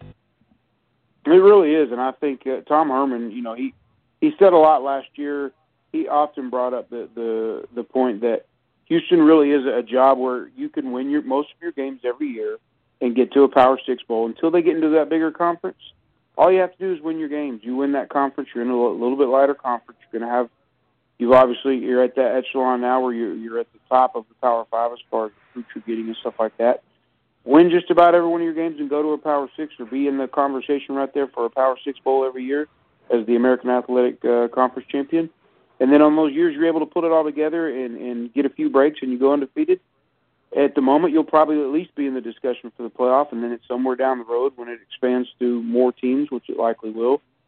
Then even then you'll probably have guaranteed spots in the playoffs for for your conference champions of of the American Athletic Conference. Of course, this is the the, the hazy crystal ball of down the road, and who knows where everything's going to end up. But, but I mean, it's it's just it's an attractive job, and I, I think whoever is the next person is is going to be able to hit the ground running and have immediate success there. And then uh, you talked about t- Coach Orlando taking over for the bowl game. Uh, do you expect most of this current staff that's left to follow Tom Herman, or is it going to be uh, Tom Herman kind of trying to pick and choose a little bit? Yeah, no, it, it probably is. He's already uh, picked through a lot of the staff, and they've left. It's a sore spot right now for Houston fans, understandably as they've been left pretty pretty bare for the bowl game and mostly right. for recruiting at the moment. Uh, so yeah, I mean Craig Naivar stayed on to coach, and he's gonna he's already been named as going to the Texas staff. He's the defensive backs coach. Um, uh, the, the two left, like you mentioned, are Applewhite and Orlando. A lot of people believe if once the bowl game's over, if they're not selected, whoever's not selected for the head coaching job will will be a top candidate to probably land in Austin with Tom. So it looks like he's going to take the majority of the staff with him over there. And so that's why it's so important to get Lane Kiffin maybe hired this week and kind of get some uh, coach, some other staff hired and kind of hitting the ground running and recruiting before this dead period. Yeah, definitely. At the moment, they've only got technically two of the remaining staff coaches off the top of my head that are out. Uh, uh, of course, uh, I'm excluding Applewhite and Orlando because Applewhite's out on the road now, and Orlando was uh, kind of specifically named the interim coach so they could have Applewhite in on the recruiting trail. He's a little bit, you know, considered a little bit stronger of a recruiter there. So right now they've got technically three three full time coaches left from the original staff that's on the road, and other than that, it's support staff uh, recruiting support staff that have had relationships with these recruits, of course, but you know it's not their position coach. It's kind of hard for them.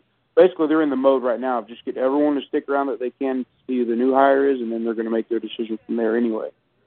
So yeah, I like you said, and, uh, getting getting some staff assembled quickly to be able to, to get into recruits' homes is pretty important.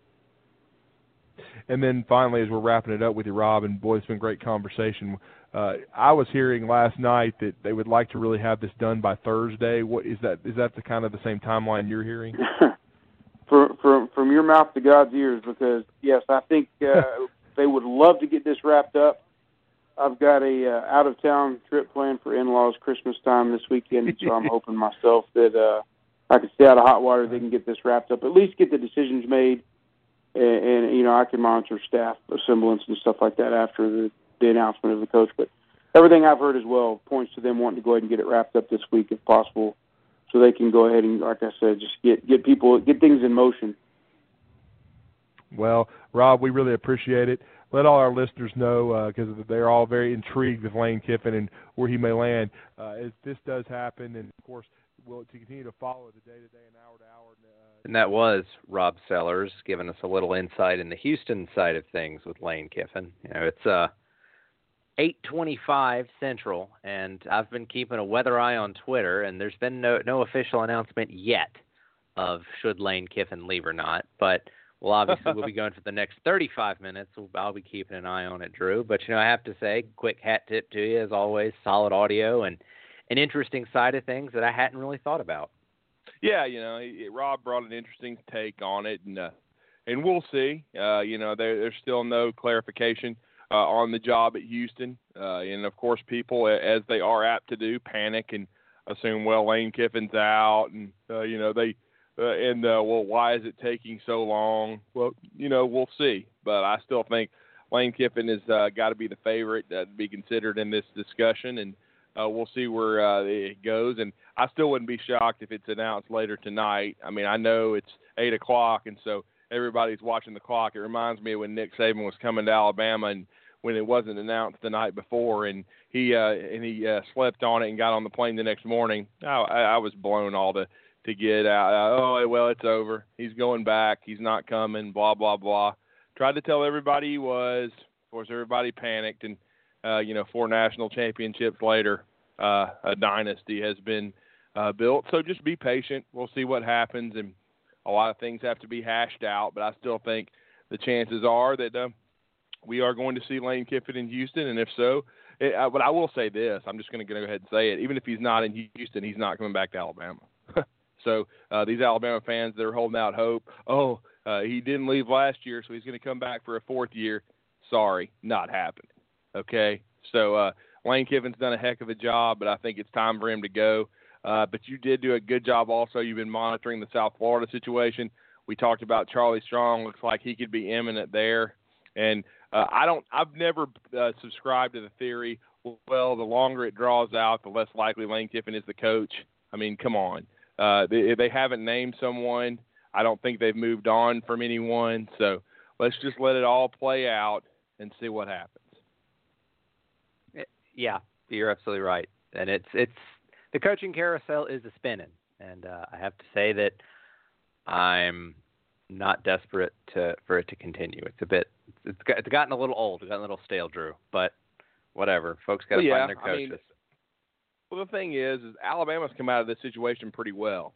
I mean, Mario Cristobal had been mentioned for Georgia. Shawn Elliott of South Carolina, the offensive line coach, gets that. Mario's that a very valuable recruiter and teacher uh, on this level. That yeah, it, it kind of surprised me too. Now you still have to watch Florida Atlantic because Florida Atlantic is a place uh, where Mario Cristobal is well known in South Florida. They are looking for a coach. Uh, have not made any official hires, but we'll see. Uh, I don't think Mario is ever going to be super high up the uh, the uh, the South Florida uh, totem pole, and we both agree that Charlie Strong would be a perfect candidate there. But uh, we'll see what happens. As you said, it's spinning out of control.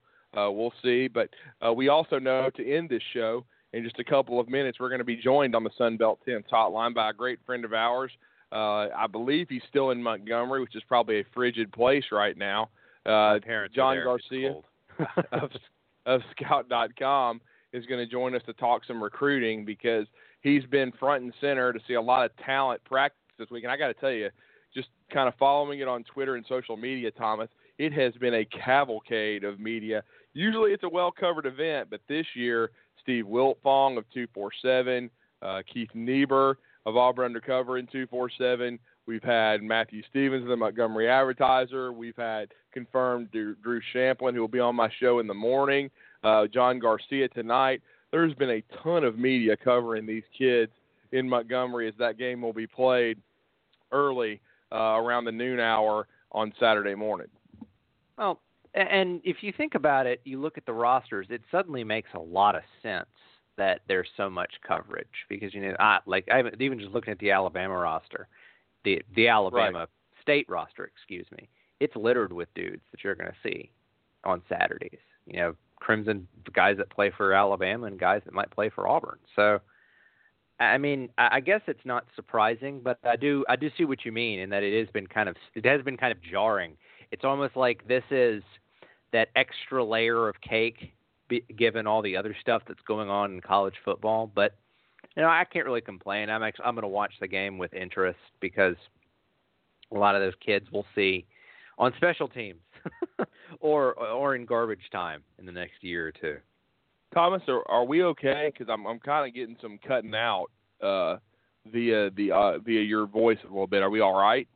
Yeah, we're all right. Let me see if I'll cut off a couple of things, but It's the only it's the first time I've heard it. It's just kind of getting- Well, it was a little choppy there. yeah, the glory of live radio, and you'll get a kick out of this, Drew. I don't know if you were watching because you were doing interviews, but you know, uh, uh, ESPN showed Reuben Foster as the Butkus Award winner. That they yanked Robert Foster instead. Right. Yeah, I saw that. I mean that that was pathetic. I mean, I Robert Foster has five catches this year, folks.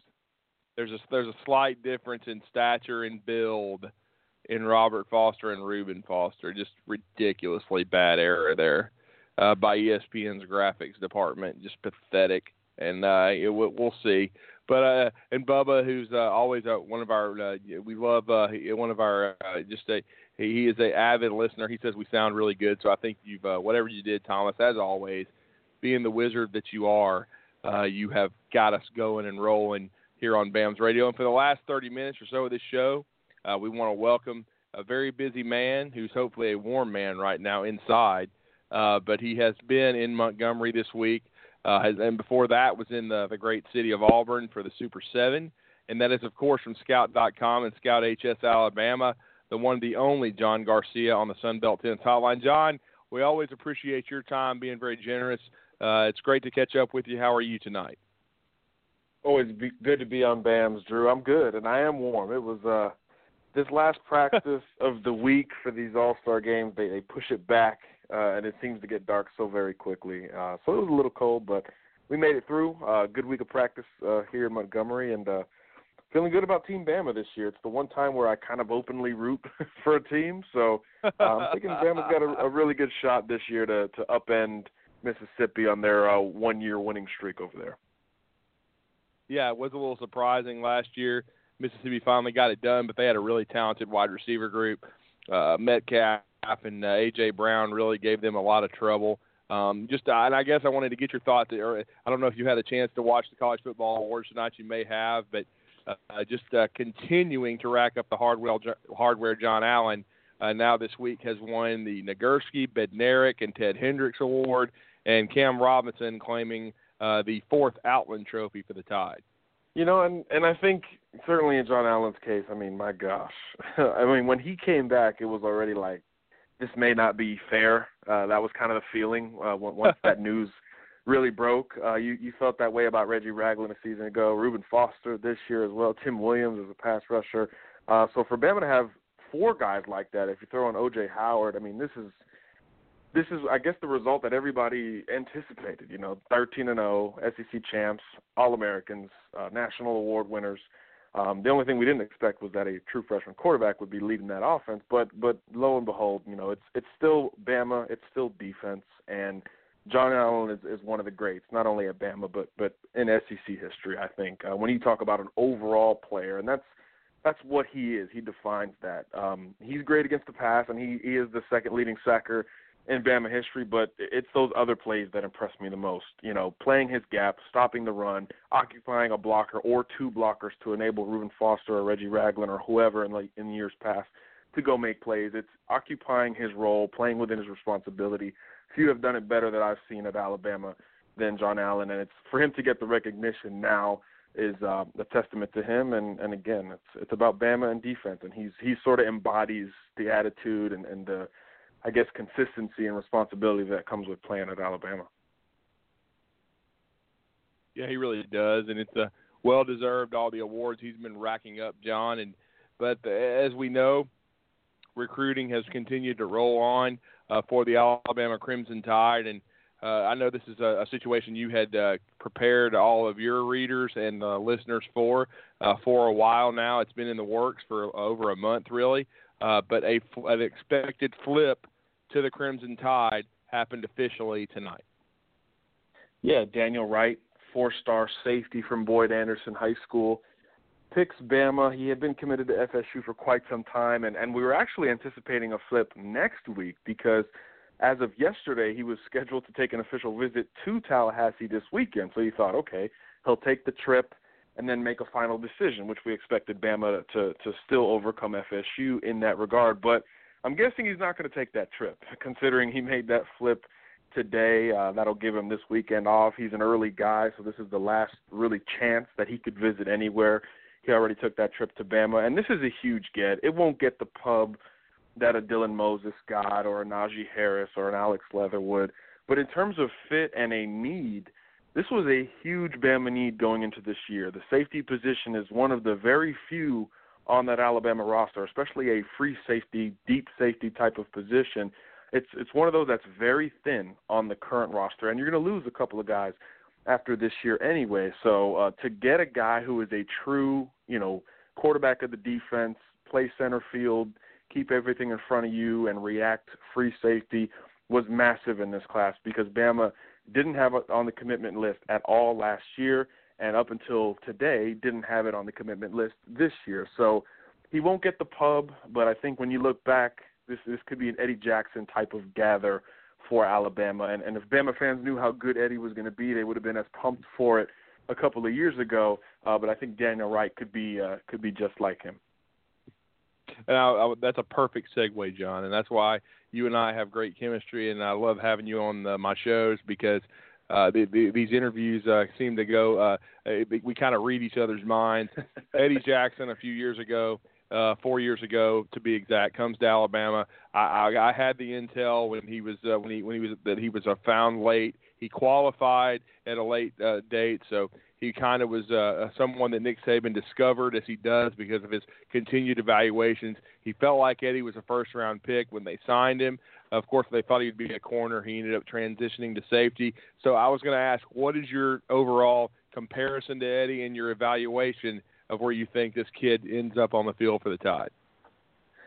Yeah, I I don't think he'll go the Eddie route in terms of playing corner first. I think he goes straight to the free safety position, and they're very similar. Um, this kid Daniel Wright listed at six two one seventy five. Eddie was probably six one one eighty, so right around the same exact frame. Both guys played wide receiver and returned kicks very, very well. Um, now Eddie became a potential. If he would have stayed healthy, he might have been, you know, an all conference or all American type of returner this year for Alabama. Uh, and Daniel's got that in him as well. Just sort of that natural ball skills, that that um, elusiveness in the open field. I think where Eddie had Daniel coming out of high school is that top end speed. Uh, I think Eddie could fly. Um, they're both long but Eddie, I thought had more of that track, um, that track prowess in his running game, and I think Daniel runs track as well. But I think Eddie can get him in top speed. But where Daniel was ahead of Eddie, and perhaps why, you know, we're not going to miss on Daniel like like we did in evaluating Eddie late, was that Daniel can come up and support the run a little better than Eddie did early in his career. Eddie, uh, and he admitted this, and it was one of the reasons he came back for this year for Bama. He needed to shore up his tackling, his physicality it's something that he developed more at Alabama. Daniel has already I don't want to say mastered it, but he's already perfected it to, to his degree, to, to as much as you could want at the high school level. So he is a true balanced free safety. He can play the run. He can definitely play the pass with those ball skills as a wide receiver. Um, so they're so very similar. And again, I think Eddie Jackson a little faster coming out of high school, but Daniel Wright a little bit bigger and a little bit more physical. great analysis, John. And before we get to the uh, nitty gritty of the Alabama Mississippi game, one other prospect, and uh, kind of I wanted to ask you uh, about uh, this weekend as well for the Alabama Crimson Tide, the visitors weekend. But uh, the uh, DeAngelo Gibbs has been getting a lot of buzz, and I know you felt like that Georgia was in control of this uh, for much of the uh, for much of his recruitment. Uh, he's I, they're claiming he's an early enrollee. I, I know you could probably clarify that for me, but uh, this is the last weekend really for these kids to visit. Uh, he's got to play in a state championship game this weekend. What is the latest intel with D'Angelo Gibbs and and uh, he's coming off a visit to Auburn, but kind of where Alabama may stand, and if you think Georgia's still kind of in control here.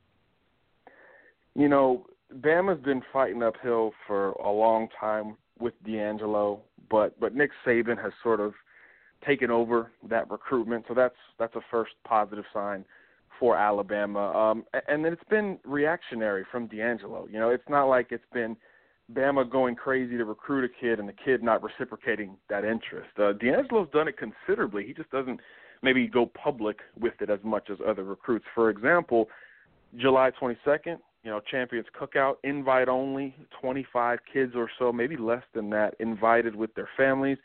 D'Angelo and Dad both show up for that, that's an overnight trip. Uh, again, very exclusive. Bama has landed a lot of kids who ended up taking in uh, that Champions uh, Cookout, uh, and he he obviously would, would Bama would love for him to be the next. Um, then you talk about the official visit. He takes the trip, brings family as well. It was his first official visit um, last month. So now he's taken a couple others. You mentioned Auburn. I think Georgia's getting him on campus as well.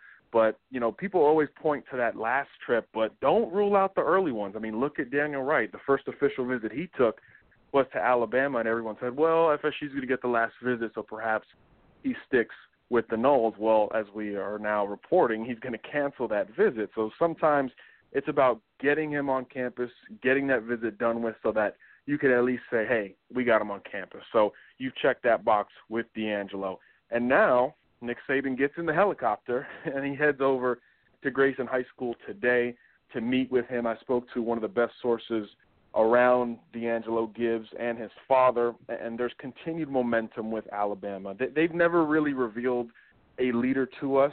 Certain signs have always pointed to Georgia with Tennessee as a, a number two school, and I still think Georgia is in the driver's seat, but I'm thinking that number two spot could belong – to Alabama at this point. Um, I think uh, D'Angelo's embracing the fact that maybe he's a safety. He's always wanted to play corner.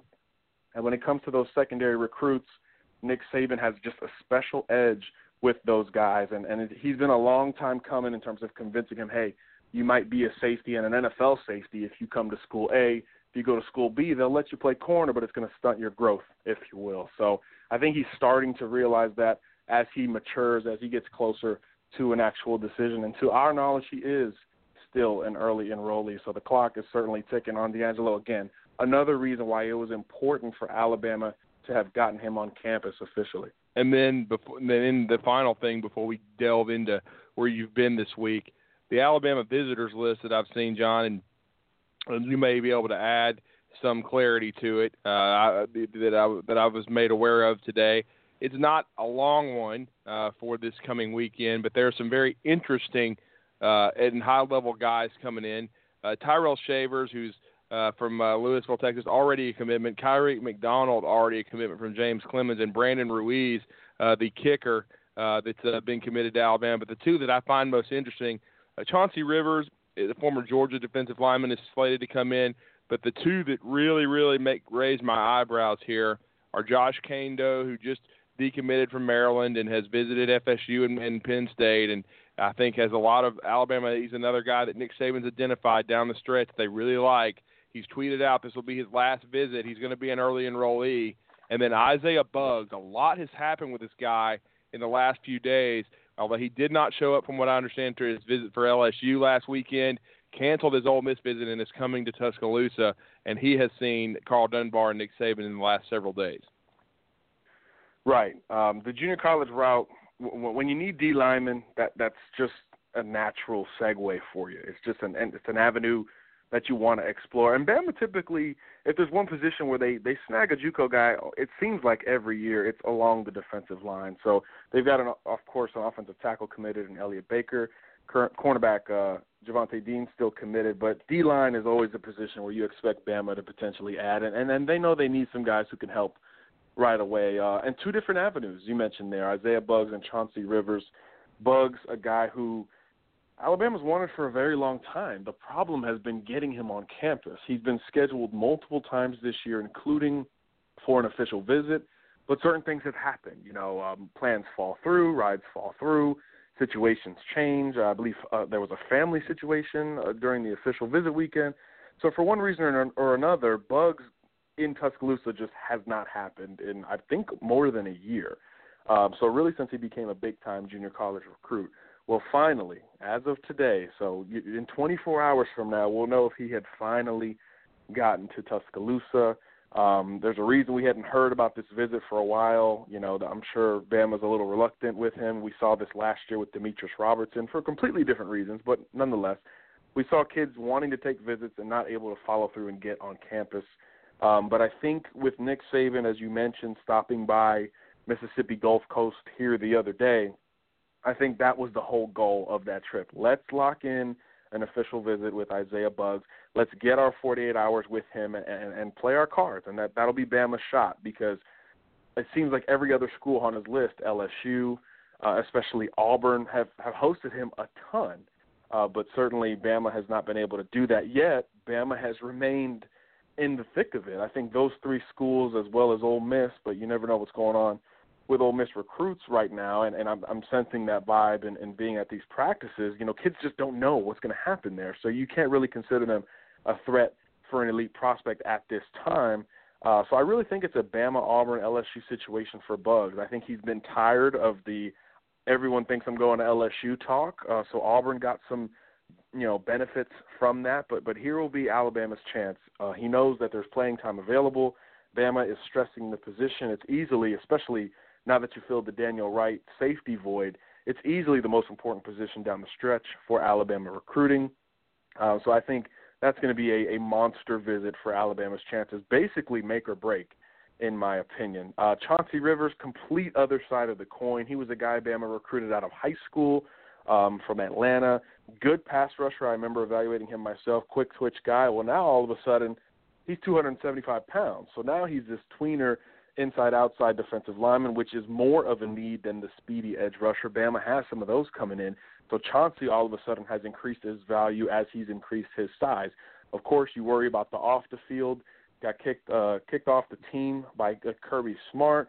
He repeated the same issue multiple times. I'm not going to get into that the issue, but it was just constant. You know, the kid couldn't stop. Um, and now he's at East Mississippi Community College, which everybody knows of because of the documentary Last Chance U. Funny enough, I ran into two coaches from East Mississippi today uh, so you're getting this information before anybody, Drew. They say he's been great. They say Bama came to visit him yesterday and actually offered him a scholarship. So this is something that is is pretty intriguing. Something could move quickly. We've seen Bama again uh, prioritize these defensive line guys at the junior college level, and Chauncey's one who Bama has known of for such a long time. So it seems like one of those. Well, now that he's bigger, if we make sure he's good, you know, man to man, then potentially he's a guy that Bama can sneak in late for. And Chauncey is graduating this month from East Mississippi. I believe it's next week. So it's something that could be very, very fast here. We've seen Alabama do this in the past. Uh, I'm sure Nick has been on the horn with his old buddy Kirby to confirm things. And again, he went to East Mississippi just yesterday, or, or Alabama did, not Nick. So I think Bama's really trying to do their research with Chauncey, and now you bring him in and you, you give the old eye test, sit him down, and say, hey, look, you know, if, if you come here, it's X, Y, and Z. You follow that, you'll be good. We'll be good, and we'll see. We'll see how that plays out here over the next couple of days. You would think that a kid like that would have learned from his mistakes, so that'll be a very intriguing situation to keep an eye on. And then Josh Kaindoh, long, lean. I think every other school he's visited has felt good since he decommitted from Maryland, which was a school that you know had expected to land him very early in the process. And I think the Terps are still in it, but Penn State has garnered most of the buzz. There's rumors that his father may want him at Florida State. You know, put as much stock in that uh, as you may. But this will be his second trip to Alabama. He did take the trip with Dylan Moses and Thomas Fletcher and Trey Sanders, all those IMG kids, which are his teammates that are committed to Alabama. He did take that trip in October, but this will be official, smaller group so we'll see how much Bama wants him. Again, you talk about Nick Saban taking over a recruitment. That's what we hear with Josh Kaindoh, and that is never a bad thing for a kid's chances of ending up at Alabama. So he's the the most intriguing high school kid to watch, and both of those JUCO guys, if they actually make it to campus, automatically get elevated to that level as well. So it's the 11th hour for kids who are graduating this month, but but as per usual, Bama gunning for the best and uh, certainly um, checking every possible lead to fill this big void along the defensive line. And now uh, to the piece de resistance, and that is the Alabama Mississippi All Star game. This Alabama team, uh, hearing a lot of buzz this week, uh, John. Uh, some of these kids are, are committed to Alabama, some are not. Uh, but I know uh, one guy I wanted to start off with is, of course, the one that Alabama would love to add uh, late, uh, and they've uh, I know spent a lot of time recruiting him. Uh, just your thoughts on Henry Ruggs?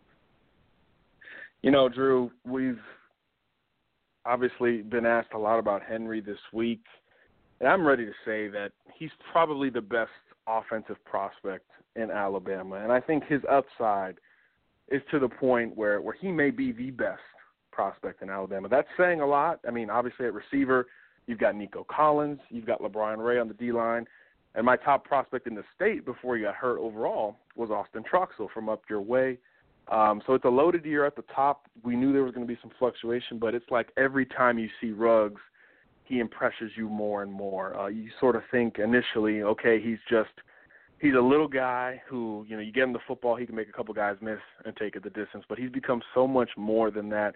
His route running has improved. His hands have improved and he's just a guy who's easy to throw to. They have three quarterbacks on this roster, all Division One guys, and all of their favorite receivers at this point is not six five Nico Collins, it's six one Henry Ruggs. Every time there's a quarterback switch, it's like he gets the ball when the defender closes in on the quarterback. It's like he's become an outlet, even though he's the the smallest, thinnest guy among the receivers and tight ends. It's just quite odd to see, but he's he's the security blanket. He's this trustworthy guy, and you usually don't have that in a home run threat, and there is no home run threat in this state like Henry Ruggs. So you talk about upside. If you put some weight on him uh, and polish up his game a little bit more, and that will come with experience, uh, it's just scary to think about his future. I think colleges have sensed that, and that's why you've seen not only a full court press from five schools from Ruggs, but I think that's why you've seen Ruggs sort of take it slow, like, holy crap, like this is all coming at me really fast, and I think that's why you hadn't seen him come out with a decision, even though he thought he would get it done before this 2016 season. But he's lived up to everything and then some. I think uh, he's a guy that I couldn't be much higher on based on you know what I thought of him a year ago versus right now. A guy who's risen as much as anybody, not only in the state but but in the entire South. And then of course we know LaBryan Ray is a big time target, but he has a shoulder injury. He's not pardon me, he's not playing this week, John. Uh, but Alabama's still feeling very good about their chances with him, though he's slated to take visits and he is not an early enrollee. But uh, just kind of talk about some of the other uh, Tide commits that you've seen, and I know uh, you had some uh, news uh, from about Shadarius Townsend earlier in the week. He is not going to take visits, and it looks like he is shutting it down. Yeah, yeah, he is. He's solid. I mean, he initially, you know, he took the Bama official visit a couple weeks back and at that point, he told us, "Look, you know, I'm I'm pretty locked in here, but I've never really taken trips to some other schools. I think the only other school he'd been to was Georgia and maybe Auburn. So he wanted to just give Florida and Mississippi State a shot. They've been recruiting him just about as long as Alabama has, so he was going to at least take a look and do his due diligence. Uh, but a couple more weeks went by, um, and he never scheduled the visits he got to this game here this week and realized, man, there's only one weekend left because he's an early enrollee. So he said, you know what? There's no point in, in wasting my time and wasting another school's time for those last couple of days before the dead period. So he canceled the Mississippi State visit that was to take place and and ended the possibility of a Florida visit as well. He's been solid to Alabama the whole time.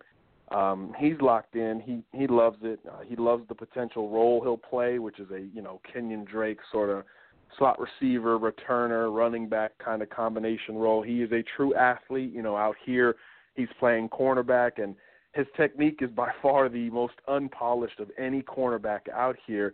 Yet he's still not getting beat very badly. He's still able to use his natural athleticism to make up for it, even against a guy as good as Henry Ruggs, even a guy as fast uh, as Noah Igbinoghene, who's headed to Auburn, or even for a guy as big as Nico Collins he's not out of position, even though he has no idea what he's doing at corner. That's the, the true definition of an athlete. He's a kid who you get in early, like Bama will. He hits the weight room and adjusts to college, and you don't know where he's going to play, but you know he's going to do something positive for a football team. So it's big news for Alabama. He's another one where again he won't get the pub, uh, but him getting there early and being this gadget guy, and he's not little. He's a he's a legitimate 195 pounds, six foot and a half, six one.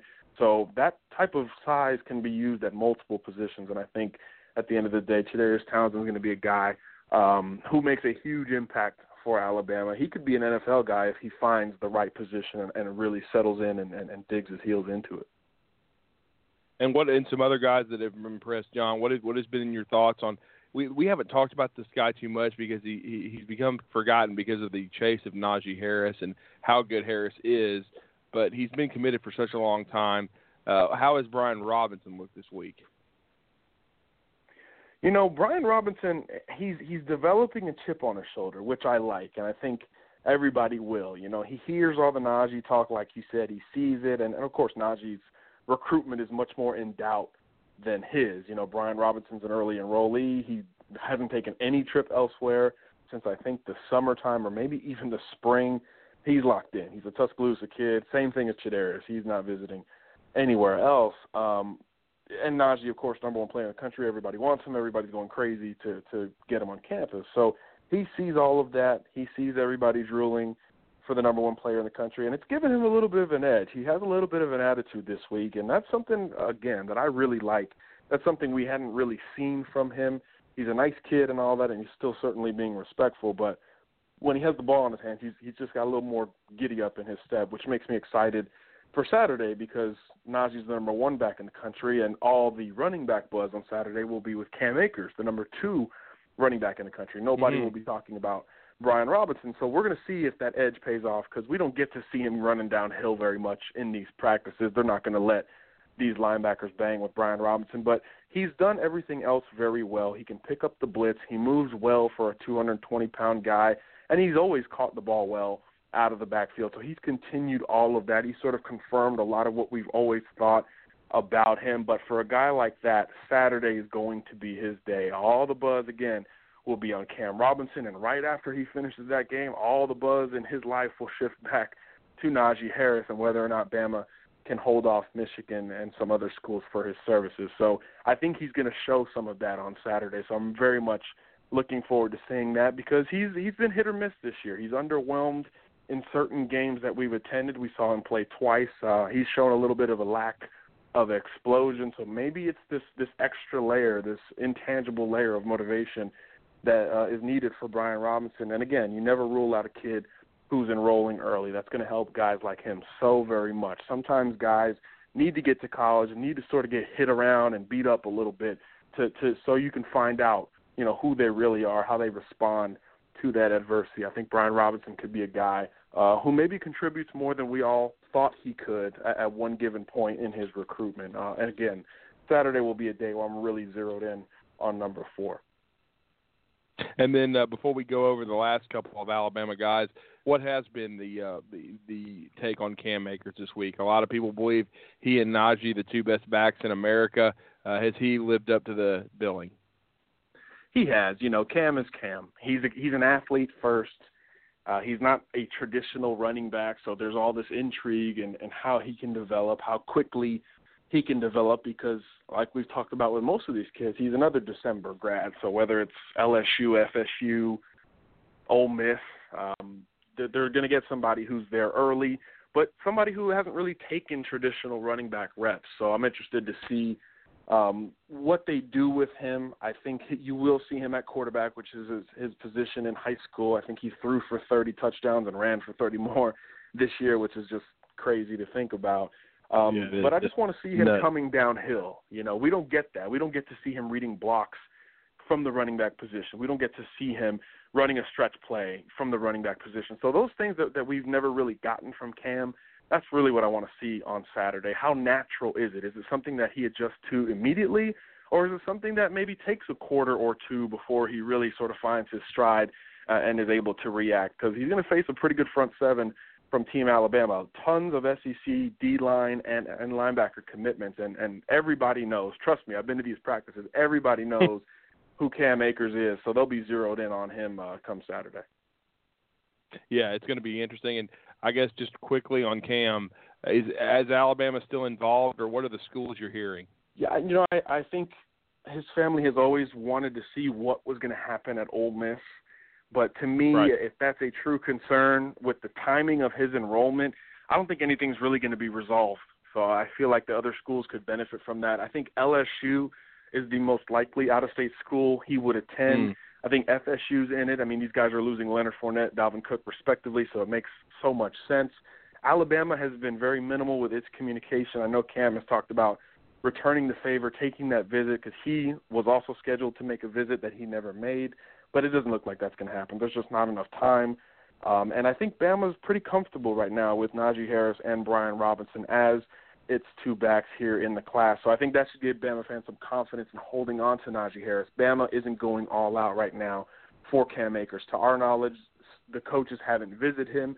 They haven't pushed for a visit this weekend, even though he'll be in Montgomery, anything like that. It wouldn't surprise me if he snuck to Tuscaloosa for a day or so if something did change, but as of right now, I don't believe the coaches, coaching staff has visited him, and I don't believe he'll take a visit to Alabama this week. And so I think Bama feels good about Najee and Brian Robinson. And now uh, the final couple, uh, just uh, kind of update us. Uh, I've been I've seen a little bit of a video uh, of him. It looks like he's been impressing some. Although we I think we all believe he's going to be a gray shirt should the numbers work out. But uh, talk about Hunter Brandon. Yeah, you know, we talked about it this week again. He still hasn't heard of anything, and and he's an early guy. That's the difference. Usually with these gray shirt guys, they're they're February signees, which means they would typically come in, you know, in May or June of the following year. You know, Brandon is still expecting to, to head to Tuscaloosa here in the next couple of weeks. Now, it could change. Obviously, it's the nature of recruiting, and we're talking about Alabama here. But I've been impressed with Brandon. You know, he's a legitimate six foot three or so, right around 300 pounds right now. He says, and he's playing center. You know, this is the position he's going to play at Alabama, and he played a lot of it this year at Coleman. The difference is you know, they're running a, a spread offense here on this Alabama All Star team, so he's having to get it to the shotgun position every single time. So he struggled a little bit in the early days of the week with the consistency, as you would expect, but he's really turned it around the last day and a half or so. He and uh, Brian Anderson, who's a, a fellow three-star offensive lineman, he's headed to North Carolina. Both struggled early, but they've both sort of figured it out together. I think they put in some extra work for it. Uh, so he's worked on that snap, but everything else has been really good. I think Kendall Randolph, the Bama commitment, has been the best O lineman. And I think Hunter Brandon has been the second best. I think he's been maybe the best at the point of attack of all the offensive linemen. Physical kid, mean kid. He, he sort of wants to bury his opponent, and he plays like it every single time he's out there. So he moves well as well laterally, which you need from an interior guy, especially a center in a spread scheme. So he's been impressive. I think he's uh, played a little beyond the expectations I've had for him. But again, like most of these guys, the real judgment will come on Saturday. We like him in practice, but when the lights are on and it counts, let's see if they can carry over that positive momentum from uh, from the practices. And now that's a perfect segue to Kendall Randolph. You talked about how what you've seen of him. I guess go into a little bit more detail. He's he's another one that kind of gets forgotten because of Alex Leatherwood and Elliot Baker and their high profiles. But Randolph, very solid prospect, and I think you've always said uh, you know what you're going to get with him. Low risk and uh, still a reward. May have to wait his turn at Alabama, but a, a good, a very good prospect nonetheless. Yeah, you know, Drew, most of these kids we talk about, Hunter Brandon included, and, and I think Alex Leatherwood and, and Elliot Baker included, these guys are, all much better run blockers than pass blockers. It's just natural when you're in high school, you're so much bigger and stronger than the kid in front of you if you're a Division One guy. Well, Kendall Randolph's one of these guys who's the opposite. He's actually a much better pass blocker than run blocker. He's a, he's got the basketball background. We all know big brother Levi played at Alabama, so he grew up playing basketball, and you see it in his ability on the offensive line. Can get back in his kick step very, very quickly, long strides, long arms, and he's light on his feet, so he can change directions and move – East and West very, very well. And what impressed me a lot about Kendall this week, he's usually doing that against LaBryan Ray type guys, 260 pounders or so. Well, this Bama defense is going to run a 3 4. So that means some of these SEC linebackers are stepping up and moving outside. So your TD Moultries, your Will Ignont, your KJ Britts of the world have been rushing against Kendall in one on ones at times, and he has even held his own against the smaller, speedy linebackers, in addition to the big defensive linemen. So I couldn't be more impressed from what I thought of him to what I've seen from him when it comes to Kendall Randolph. Again, an elite pass blocker, probably a top 10 pass blocking guy in this class, and it's a loaded class on the offensive line. He needs to catch up with the run blocking. He needs to be more physical at the point of attack. He needs to get stronger, and he knows that. He's missed the last couple of off seasons due to multiple injuries, so he's he's missed that time in the weight room to fix some of those issues. So again, I think that that will help him down the road. And like you said, he's going to need some time when he gets to Alabama and wait his turn. But in the meantime, if he can bulk up and catch that run blocking up to the pass blocking, he could be another sleeper guy. We've seen sleepers in the past, three star guys like Chance Warmack blossom two years down the road at Alabama. With his pass blocking ability and natural athleticism, I would not be surprised if Kendall Randolph eventually cracks the starting rotation for UA. John, I might have lost to Drew. Thank you. I'm Oh, sorry. you did? Oh, sorry, guys. I, I'm. Uh, I was uh, do, doing some research. I'm right here, guys. Uh, John, I wanted to. Uh, the last thought uh, was kind of away from the Alabama Mississippi game. We thank you for all these observations. Great stuff. We knew you'd be able to bring the knowledge to our listeners. But there's Alabama wants to add a corner in this class along with a couple of safeties. And I got to give Scout a lot of credit because I've been starting to hear this guy's name over the last uh, you know week or so. And, and you've reported that Alabama has set an official visit with this young man kind of tell us about Chris Henderson a little bit. Yeah, you know, corner's been one of those intriguing positions that has changed, much like the defensive line. And Chris Henderson's a kid who we've known about for a long time. He's a top 200 athlete overall, fast kid, and a long kid from South Florida. You don't usually get that combination, about six foot and a half. And he's a 4'3", 40 guy, clocked at the opening. So he's among the fastest DBs in the country. Uh, he's played a ton of football from down in South Florida, which is always fertile ground, especially for defensive backs. And he's always been thought of as a guy who's going to stay in state, Florida, Miami, FSU at different times. Well, in the in the background, just like we've seen with Daniel Wright here, Mario Cristobal has continued to work on this guy. Daniel Wright was a guy he'd been working on for the last year. We just hadn't really learned about it until the last month. And look, Bama's already flipped him with Chris Henderson it's sort of the same situation. Bama has never really slowed with him. They just weren't as hot as other teams, and Chris hadn't really visited. So, like we say with Isaiah Buggs, you got to get the kid on campus first. Daniel Wright's official visit was his first ever trip to Bama, and Bama still flipped him. So, Chris Henderson has been in the past.